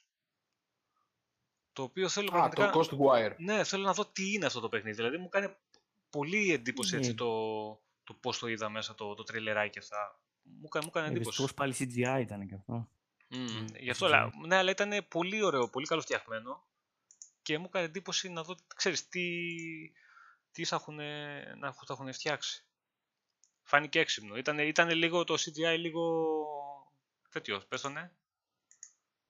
Πες το... το... Η δημιουργή Shinji του... Mikami. Όχι ρε, πες το ναι τώρα το... Ο Shinji το... Ήτανε κοτζιμίστικο το, το, το Τι τρέιλερ. πράγμα λέτε, γιατί δεν σας, δεν σας άκουσα. Ξαναπείτε λίγο. Ναι, ρε, του, του δημιουργού του The Evil Within, από αυτόν δεν είναι. Ο ναι, ναι. Μικάμι Ναι. το κάνει. Ο Shinji Mikami το έκανε. Ναι, είναι... Mm. είναι... Είναι και αυτός λίγο τρελιάρης. Ναι, Το δεν- Ghostwire αυτό δεν λέτε. Ναι, ναι, ναι. Απλά Είναι- δεν, δεν ναι, είδαμε το gameplay για από αυτό. Αυτό είναι το κακό. Αλλά θέλω να το δω αυτό. Δηλαδή από το trailer και μόνο μου έτσι μου τράβηξε την προσοχή. Γενικά δεν, δεν μου έκανε εντύπωση τίποτα άλλο. Δηλαδή ήταν πολύ. σε πολύ χαμηλές πτήσεις πήγαμε φέτος. Και όταν βλέπω όλους τους υπόλοιπους και το τι έχουν δείξει, ε, ρε παιδιά, δεν μπορεί η Microsoft να λέμε ότι είχε κακή E3, εντάξει. Το ότι θέλαμε εμείς παραπάνω, γιατί πάντα θα θέλουμε παραπάνω και το λογικό είναι αυτό, ε, δεν σημαίνει ότι είχε καμία κακή παρουσίαση. Μια χαρά ήταν η παρουσίαση της Microsoft. Πολύ καλή ήταν. Αν είχαν φτιάξει λίγο αυτό που είπαμε νωρίς, το θέμα του ρυθμού, θα ήταν ε, top. Μόνο αυτό. Είναι και η τελευταία τρίτη γενιάς. Ε. Ε, ναι, Τι εντάξει. παραπάνω να σου δείξουν. Δηλαδή τα καινούργια θα τα κρατήσουν να λασάρουν τις νέες κονσόλες. Ε, καλά, κοίτα να δεις, περίμενε. Περίμενε, δεν είναι η τελευταία ευθύ της γενιάς. Περίμενε. Η επόμενη είναι η Εντάξει, τελευταία της μιλάς για γενιάς. το χρόνο. Ε, θα, η επόμενη υποτίθεται Χριστούγεννα όμως θα κυκλοφορήσει... Δεν έχει να κάνει. Θα το πρέπει, να σου, Scarlet δείξουν, και θα πρέπει το- να σου δείξουν και παιχνίδια που θα βγουν. Δεν θα σου δείξουν μια E3 μόνο παιχνίδια που θα βγουν μετά από 6 μήνες. Θα πρέπει να σου δείξουν και παιχνίδια που θα είναι και cross-gen. Παιδιά, να απαντήσουμε λίγο στο Περισσότερα chat. από αυτά. Βεβαίως. Ναι, ναι. Ωραία. Ε, στο φίλο μας τον Φ- Φο- Φόμπος, Ο Φόβος, φόβος. δεν ξέρω πώς θέλει να το λέει. Ε, ναι, αυτό που είπαμε και προηγουμένως είναι ότι μάλλον θα πάμε σε μία κονσόλα. Έτσι, μάλλον δεν θα υπάρχει δηλαδή Anaconda και Lockhart. Γιατί έχουν πέσει πολλά πάνω στη Microsoft. Είναι από το Game Pass που πρέπει να πάει στο PC, από το xCloud κτλ. Και λέγανε ο- και σε μια συνέντευξη ότι, και σε, σε ένα δημοσίευμα μάλλον που βγήκε πρόσφατα με insight και καλά πληροφορίες, ότι δεν θέλουν να υπάρχει μια πιο αδύναμη κονσόλα να κρατήσει πίσω τη νέα γενιά παιχνιδιών. Οπότε Ε, μάλλον... Ναι, πες Μιχάλη. Ναι, ναι, και πάνω σε αυτό που λέει το Anaconda και το Scarlet είναι ένα και το αυτό. Ε, το Scarlet το Scarlet είναι το, η γενική ονομασία της επόμενης γενιάς και υπήρχαν δύο Ακριβώς. project κάτω από αυτό. Το Anaconda και το Lockhart. Αυτό που σταματάει είναι το Lockhart, από ό,τι Ναι. φαίνεται. Είναι ο κωδικός του, του προϊόντος, τέλος πάντων. Ο φίλος μας ο, ο Νίκος ε, Καλαντάς, α, πάλι αν κάνω λάθος το όνομα, συγγνώμη, ε, λέει πείτε τίποτα για το Elite Controller 2. Παιδιά, κοιτάξτε, να Ε, δείτε, στο controller, εγώ το μόνο που έχω να πω είναι ότι αν φτιάξουν το θέμα με τα λάστιχα ε, και μόνο αυτό να Με τα διορθωθεί. Ναι, για τα grips. Μόνο αυτό να διορθωθεί. Όχι, ε, εγώ, που, που, που έχουν βάλει πολύ έξτρα πράγμα πάνω στο controller, αλλά και μόνο αυτό να διορθώσουν, ε, νομίζω ότι θα είναι επιτυχημένο. Και μόνο αυτό. εγώ έχω να πω ότι από τώρα μας πονάει η τσέπη μας και το πορτοφόλι μας γιατί δεν νομίζω να υπάρχει κάτω στο Xbox που να μην το θέλει να το πάρει. Ούτε τώρα αν θα μπορεί να το πάρει, εντάξει, είναι άλλο γιατί η τιμή του είναι τσιμπημένη για αρχή. Θα πέσει πιστεύω. Θα, θα βγει στα 180. Ε, ναι, είναι, όπως είναι φαίνεται. τσιμπημένη. Ακόμα και με την μπαταρία που την Σκεφτείτε- έχει ενσωματωμένη είναι, είναι λίγο τσιμπημένη. Εντάξει. Εντάξει, βγαίνει 50 ευρώ πάνω από το Elite τώρα, το, αυτό που τρέχει τώρα, ε, και έχει, εντάξει, έχει την ενσωματωμένη μπαταρία, 40 ώρες, Βέβαια.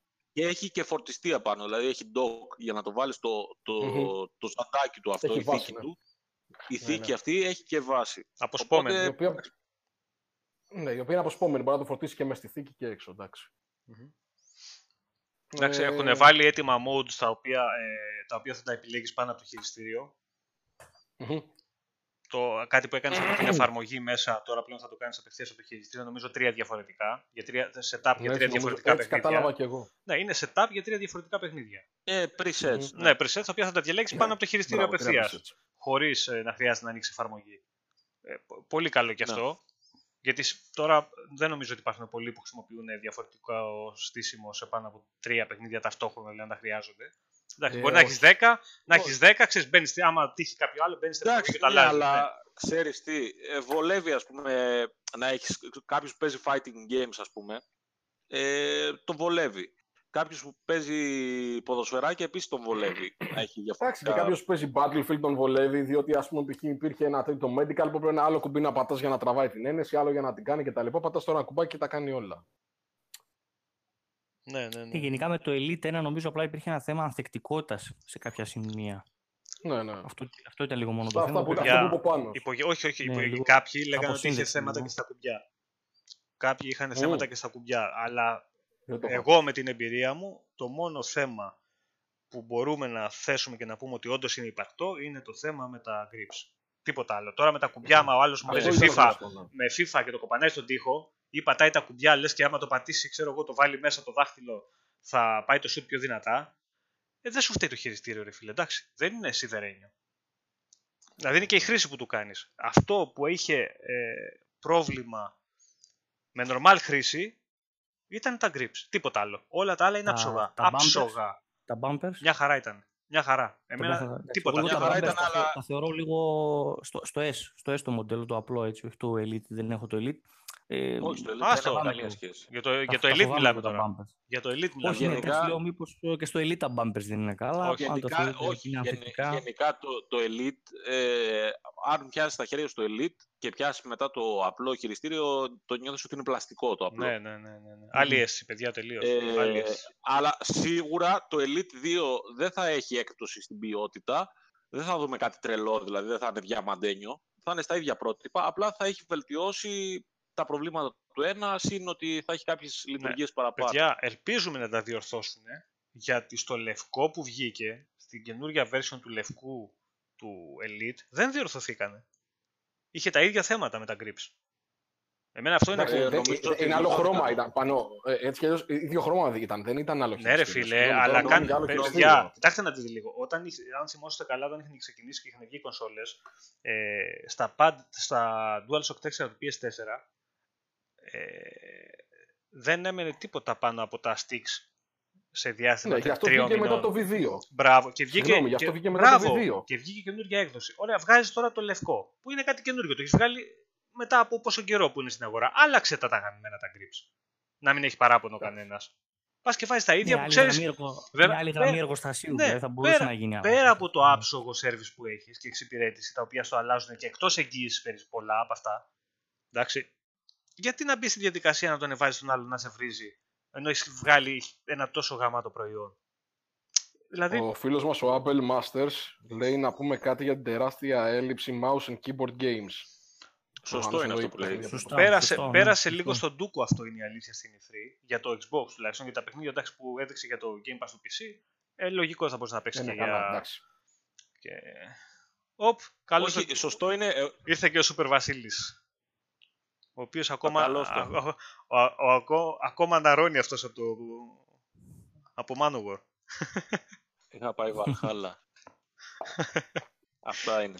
Λοιπόν, τι λέγαμε; Μας αποσυντώνησε. Ε, ο- Λέγαμε ο- για τα- Για το για mouse mouse keyboard. Είναι, είναι σωστό το Mouse σχόλιο του Apple Masters πάντως, γιατί εγώ θα περίμενα έστω στο Inside Xbox να πούν συνεχίζουμε με την υποστήριξη ε, στα παιχνίδια mouse keyboard, ε, φέρνουμε άλλα τόσα. Βέβαια έρχονται παιχνίδια. Το Gears 5 ας πούμε θα έχει υποστήριξη. Εδώ δεν είδαμε τον Gears Tactics, Tactics ρε παιδιά, τι συζητάμε τώρα.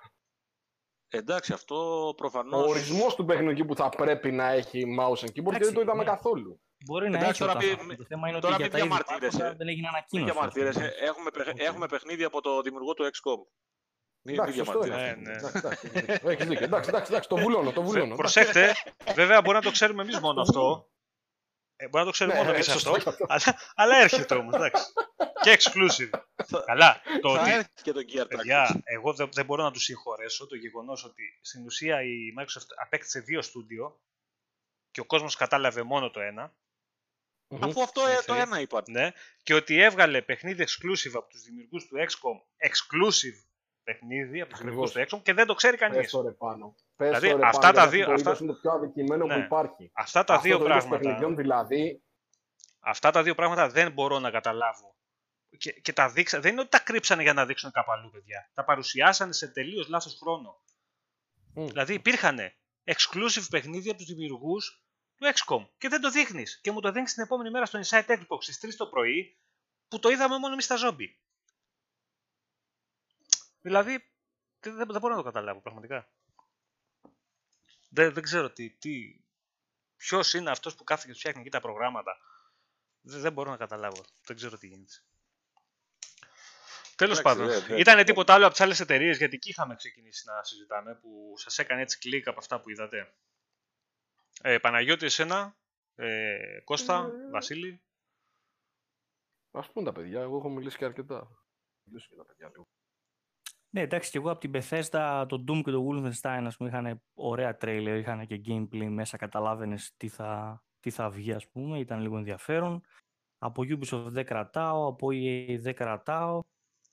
Ε, τη Square, ε, το Final Fantasy είπα μην είναι ενδιαφέρον, αλλά μετά βγήκε η ανακοίνωση ότι δεν ξέρουν και οι ίδιοι πόσα επεισόδια θα βγει και μας ξενέρωσαν εντελώς. Πάνω δηλαδή που πιστεύεις ότι έχουν ένα πλάνο, το ξαφνικά το χαλάνε. Από την Devolver ένα-δυο indie ήταν ενδιαφέρον όπως το Carrion. Αυτά, Εντάξει, δηλαδή πάντως αυτή- τέτοια α, πράγματα. Τι- Μια και είπες Devolver ήταν η καλύτερη παρουσίαση που έχουμε δει. Εδώ και τρία χρόνια.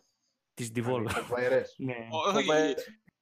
Γενικότερα, τώρα θέατρο, παιδιά, θέατρο. Εδώ και τρία χρόνια κάνει καταπληκτικές. Και το, το ζουν οι άνθρωποι είναι καταπληκτικοί. Μ' αρέσουν Έχει, πάρα έχει, πάρα ναι, πολύ. έχει Γέλιο, Τους το Carrion λατρεύω. που δείξανε ήταν πολύ ωραίο. Εντάξει, αυτό. Γενικά όμως από τους υπόλοιπους ψόφια πράγματα. Ε, Αυτό. Χρήστο, το Avengers να το δούμε, γιατί πολλές ενστάσεις υπάρχουν. Και Αλλά εμένα δεν με γιατί... συγκινούν αυτά. Ε, εντάξει, πέρα από αυτό, αλλά υπάρχουν πολλές ενστάσεις από πολλούς ε, για το ότι μεταφέρεις ε, κάτι το οποίο είναι ευρέως γνωστό κινηματογραφικά ε, με ηθοποιούς ό,τι να είναι ε, και ότι εντάξει, δεν, ε, φάνηκε γρα- στα γραφικά του ότι δεν ήταν ό,τι καλύτερο. Δηλαδή βρήκαν πολλά θέματα στο τρέιλερ. Εντάξει, θα το Ε, δούμε. Εμένα- Ε, εμένα εγώ πάντως- δεν λέω ότι θα είναι κακό, απλά λέω να περιμένουμε να δούμε. Ας πει και ο Βασίλης για να πω και εγώ κάτι στο τέλος. Για να το μαζέψουμε κιόλας λίγο γιατί έχει πάει και 10. Βασίλης είναι εδώ. Βασίλης μας ακούει. Ωραία, μιας και δεν μας ακούει ο Βασίλης, συνεχίζω εγώ. Λοιπόν, εμένα ακριβώς αυτό ήταν το, το πρόβλημά μου γενικά με, τη, με την E3. Ότι ό,τι είδα και μου άρεσε, ε, δυστυχώς ε, δεν είχε gameplay εκτός από τη Nintendo. Sorry. Ε, Elden Ring ε, μου άρεσε πάρα πολύ. Δεν είχε gameplay. Το άλλο της Bandai Namco, το Tales, μου άρεσε πάρα πολύ το trailer, δηλαδή το περιμένω πώς και πώς δεν είχε gameplay. Το νέο παιχνίδι από τους δημιουργούς του XCOM δεν είχε gameplay. Ε, το Ghostwire που μου άρεσε πάρα πολύ έτσι, σαν concept και ήταν καταπληκτική αυτή η Ιαπωνεζούλα που βγήκε και έκανε εντύπωση και σε πάρα πολύ κόσμο δεν μας έδειξε gameplay.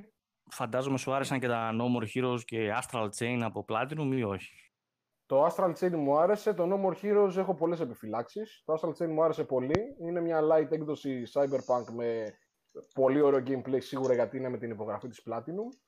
Μου άρεσε πάρα πολύ το Fire Emblem που εγώ το περιμένω όπως και πώς και είπαμε ότι εμένα μου αρέσουν πολύ αυτά τα παιχνίδια. Ε, το Zelda φαίνεται καταπληκτικό και εγώ δεν το έχω παίξει αυτό το Zelda οπότε για μένα είναι ένα καινούριο παιχνίδι ανεξάρτητα με το αν είναι remake. Ε, Το Zelda είναι ωραίο να το παίξεις γλιστράει και στις πλαγιές.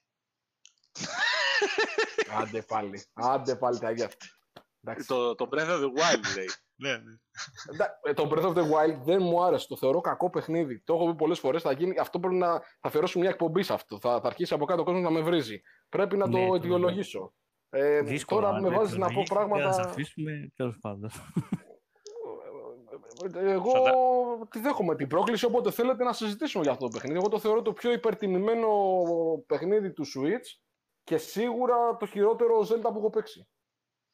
Εντάξει. Δεν θα, δεν θα Ε, διαφωνήσω χωρίς μαζί να σου. Σημαίνει, χωρίς να σημαίνει ότι δεν του βγάζω το καπέλο σε κάποιες καινοτομίες και σε κάποιους μηχανισμούς που έφερε στο gaming που είναι καινούργια, ας πούμε. Είναι πραγματικές καινοτομίες, έτσι. Ακόμα σου Που λέω τα- κι εγώ, ακόμα αν και αν δεχτώ ότι μπορεί να είναι το χειρότερο Zelda, αυτό που έκανε στα open world παιχνίδια τα κατέστρεψε όλα. Δεν, δηλαδή το να παίξεις open world παιχνίδι όπως έθεσε το standard το Breath of the Wild είναι πολύ δύσκολο. Εγώ την Ubisoft Μην με βάζεις θεωρώ αυτή τη στο- διαδικασία. Μην με βάζεις αυτή τη διαδικασία γιατί θα αρχίσω να παριθμώ τώρα πράγματα που το, το κατέστη- Είναι, είναι. κατέστρεψαν τα Παρ- open world παρό- παιχνίδια. παρόλα αυτά τα κακά τα μοτίβα που είχε, το πώς σχεδιάστηκε το, ο κόσμος, τα μοντέλα του, δηλαδή το level Ποιος κόσμος, design. ένας άδειος κόσμος είναι. Βαριός να περπατάς. Έχεις Mm. την αίσθηση ότι, ότι κάνεις, ας πούμε, ε, μισή ώρα για να φτάσεις από το ένα point στο άλλο και είναι ένας άδειος κόσμος. Απλά περπατάς. Και όμως Να σου είναι πω, Για να μην physics- συζητήσουμε για τα υπόλοιπα. Το, Εκεί ε, που να τα πάω στο physics τάδε αφήνει boss, τον αλλά να κόσμο. έχω φάει πρώτα, να έχω μαγειρέψει, να έχω πάρει τις συνταγές. Παιδιά, μιλάμε σοβαρά τώρα. Να σου πω. Έτσι, Ναι, το όμως α, εκεί σήμερα λειτουργούσαν βρέχει, δεν όλα, μπορώ. λειτουργούσαν Κάθε όλα. φορά που Τώρα, πας να ανέβεις πλαγιά σκεφτόσουν βρέχει. Αυτό. Ε, Αν να μιλήσουμε σκεφτόσουν για πιο τα πολύ όπλα που πράγμα ανά τρεις στον κόσμο, παίχτες. Όπα. Αν σκεφτόσουν το πιο πολύπλοκο πράγμα στον κόσμο, θα γινόταν στο Breath of the Wild. Είναι, Τέλος πάντων, είναι μην με παιχνίδι βάζετε το τώρα, οποίο- μην με βάζετε να λέω. Ε, ε, ξέρετε ότι είμαι φανατικός τη Nintendo, αλλά δεν τα μπορώ εγώ αυτά τα πράγματα. Ναι, θυμίζεις Δεν σε θα αρκετά σημεία κοροϊδευόμαστε. του Half-Life που Έτσι, είτε λοιπόν. έκανε κάτι σωστά είτε κάτι λάθος. Αυτό που παρουσίαζε σαν τεχνική μοντέλο σχεδιασμός στο gameplay του, δηλαδή ό,τι και να σκεφτώ στο Half-Life γινόταν. Ακόμα και Πολύ gameplay, ωραίο, δεν μπράβο, υπάρχει τους βγάζω το καπέλο. Το Αυτό είναι. παιχνίδι παίρνει 6 στα 10. Ναι, Μπράβο. αυτό απλά σου λέω ξανακαταστρέφει όλα τα υπόλοιπα open world Δηλαδή, παιχνίδια που θα παίξει. Δηλαδή Πολύ το Red ωραίο, Dead δηλαδή, μπράβο που, τους. που, που, έκανε, που έβαλε την αλληλεπίδραση και όλα αυτά και να μαγειρέψει και να φας και να τέτοιο. Δηλαδή είναι κακό παιχνίδι. Ε, ε, το Zelda είναι... Συγγνώμη. ο- ο- όχι, όχι. Στο, ε, πάνω- στο ε, ένα Παναγιώτη, είναι δεν το λέω σε εσένα. προαπαιτούμενο. Περίμενε, Δεν το λέω περίμενε, σε Μιχάλη. Στο ένα είναι προαπαιτούμενο στο Zelda που δεν μπορείς να παίξεις χωρίς αυτά. Στο άλλο είναι άμα θέλεις. Έτσι. Α πούμε και βρώμικος να σε περνά από μια λιμνούλα και καθαρίζεις. Δεν είναι το ίδιο πράγμα.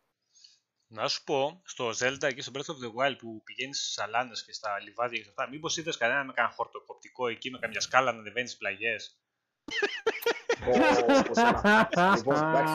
Το, το, έχουμε Πάει αλλού τώρα. Τώρα, θα- θα- εσείς θέλετε να κάνουμε μια εκπομπή που εγώ είμαι μέσα να την Τώρα το κάνουμε και να πάλι. συζητήσουμε γενικά, όχι μόνο για Xbox. Εγώ είμαι πολύ υπέρ να την κάνουμε αυτή. Ε, καλό θα είναι να έχουμε και καλεσμένους και από άλλους τίτλους να μας πούνε. Εγώ θα το ήθελα πάρα πολύ. Δηλαδή και παιδιά που έχουν πάει αλλού και τα λοιπά να είναι εδώ να μας πούν τη γνώμη τους. Έτσι, μια που κάτι άλλο τους τρόπους να μας πούν γιατί τους έχει τραβήξει κάτι άλλο, ας πούμε. Εντάξει, θα το κάνουμε Ε, αυτό. εγώ- Γενικά, κοίτα να δεις, επειδή το έχω παίξει και τον Breath of Εγώ the θα το Wild, ζήταγα, με τα- εγώ θα με το τα- ήθελα. τα- αυτό το για, πράγμα. για τα παιχνίδια που έχουμε παίξει δεν έχει να κάνει με πλατφόρμα αυτά. Τα παιχνίδια που έχουμε παίξει και μας αρέσουν δεν μας αρέσουν επειδή δεν, δεν συμφωνούμε σε πολλά πράγματα. Και αυτό είναι που γουστάρω εγώ. Κακό είναι. Αυτό Ενώ- δεν να πω, όχι, κακό αυτό, είναι. α, υγεία είναι αυτό. Λοιπόν, Ναι, μπράβο. ε, και θα το κάνουμε αυτό γιατί εγώ ειδικά για την Nintendo, παιδιά, έχω να σούρο. Ε, θα, θα, θα, θα έχει κόντρα μεγάλη. Θα έχει Λοιπόν, εγώ κόντρα έχω να μεγάλη. προτείνω το εξής.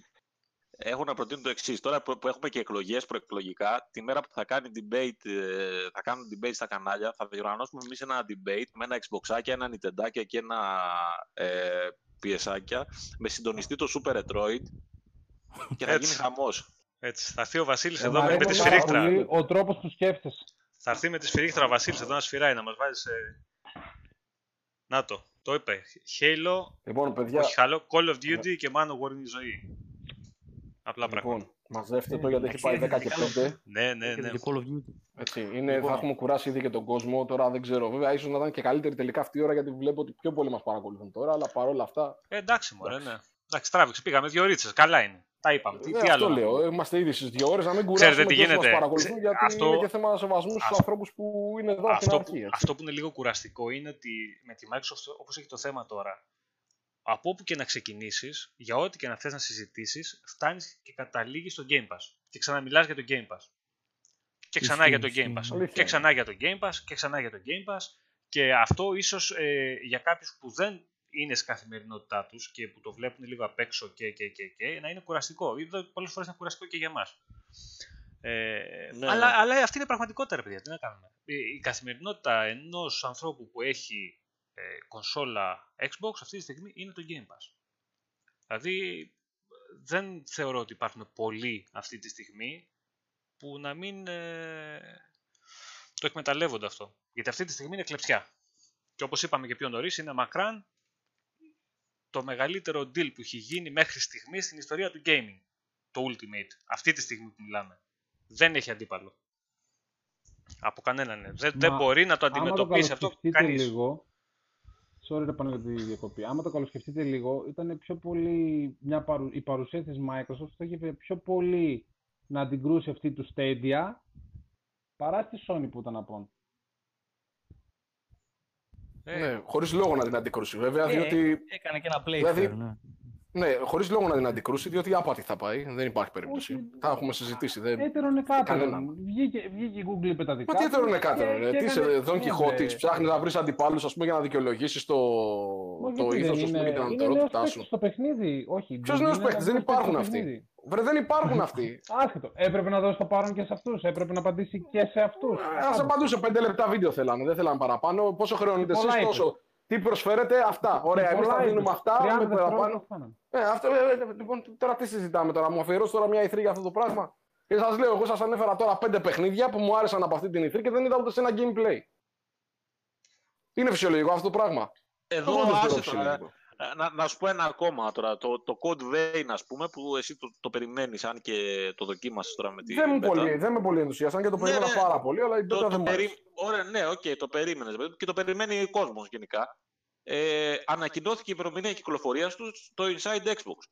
Ναι. Ρε παιδιά, μην, μην πάτε μακριά. Στο Inside Xbox είδαμε gameplay από το Bloodlines 2. Σωστό, πολύ σωστό. Εσείς αυτό. μου Και λέτε το έχουμε τώρα- ξεχάσει αυτό. Ε, Ξέρετε πόσα είναι. Έχω, Εγώ είχα το κάνει... ξέχασα. Λοιπόν, έχ- την έχω στη δουλειά. Δεν την είχα φέρει μαζί μου. Έχω φτιάξει μια λίστα με το τι είδαμε και πόσο διάρκεια είχε στο Inside Xbox. Ε, έχει πι- πιο πολύ περιεχόμενο, παιδιά, από τη βασική σε gameplay από την E3 την κανονική. Ε, έχουν δείξει τρελά πράγματα στο Inside Xbox. Είναι σαν να έχουν κάνει μια παρουσίαση 4 ώρες. Δύο ώρες ήταν το Inside και μια μισή ώρα πόσο κράτησε, μία και 40 η- το, η press conference. Έχουν δείξει απίστευτα πράγματα στο Inside. Είπαμε, Λοιπόν, exclusive που δεν το εγώ θα- δείχνουν. Ένα σωρό πράγματα, εντάξει. Πάνω, εμένα αποδεσμεύστε με. Ναι, έτσι, έγινε. Γιατί, έχω- γιατί πρέπει να φύγω. Καλό βράδυ. Έγινε πάνω. Εγώ καλό πρέπει να βράδυ. φύγω, Έτσι. παιδιά. Λοιπόν, δεν- ευχαριστώ πολύ όλους. Ευχαριστώ και τον κόσμο που Παιδιά. μας άκουσε. Δεν θυμάμαι. Και την επόμενη φορά. Έγινε ρε. Χαιρετώ. Λοιπόν, ε, Χαιρετώ. καλά όλοι θα φύγουμε τώρα γιατί έχουμε κλείσει δύο ώρο και οπότε να το μαζεύουμε σιγά σιγά γιατί δεν έχουμε και άλλα να πούμε. Θα αναλυθούμε στα ίδια και τα ίδια. Ε, ραντεβού στο επόμενο. Λοιπόν, στο επόμενο Ευχαριστώ. live θα συζητήσουμε τώρα για ό,τι νέα έχουμε, ό,τι έχουν βγει. Βασικά έχουμε αφήσει και άλλα πράγματα πίσω που δεν, δεν, τα, που δεν τα πιάσαμε καν. Αλλά εντάξει, θα το κάνουμε σαν τη Microsoft και εμείς. Αφήνουμε πίσω υλικό για το επόμενο. Θα κάνουμε Inside Xbox 365. Inside Xcast. Έτσι. Inside Xcast, ναι. Αυτό. Και αν, αν υπάρχει κάτι άλλο που δεν απαντήσαμε σε ερωτήσεις και αυτά και αυτό, αν μπορούμε να το μαζέψουμε. εντάξει, μωρέ, εντάξει, μωρέ, θα τα, θα τα φτιάξουμε όλα. Σιγά σιγά. Μας κυνηγάει και κανείς. Λοιπόν, παιδιά, καλό βράδυ σε όλους. Καλή συνέχεια. Παίξτε ένα παιχνιδάκι καλό εκεί πέρα γιατί χανόμαστε. Να ξεφύγουμε λίγο από την καθημερινότητα που μας κυνηγάει. Και όλα καλά. Λοιπόν, από μένα καλό βράδυ. Καλή συνέχεια σε όλους. Και Καλό από μένα βράδυ, καλό παιδιά. βράδυ. Γεια σας. Καλό βράδυ και από μένα, παιδιά. Και βάλτε Game Pass. Ό,τι θέλετε. Όλοι.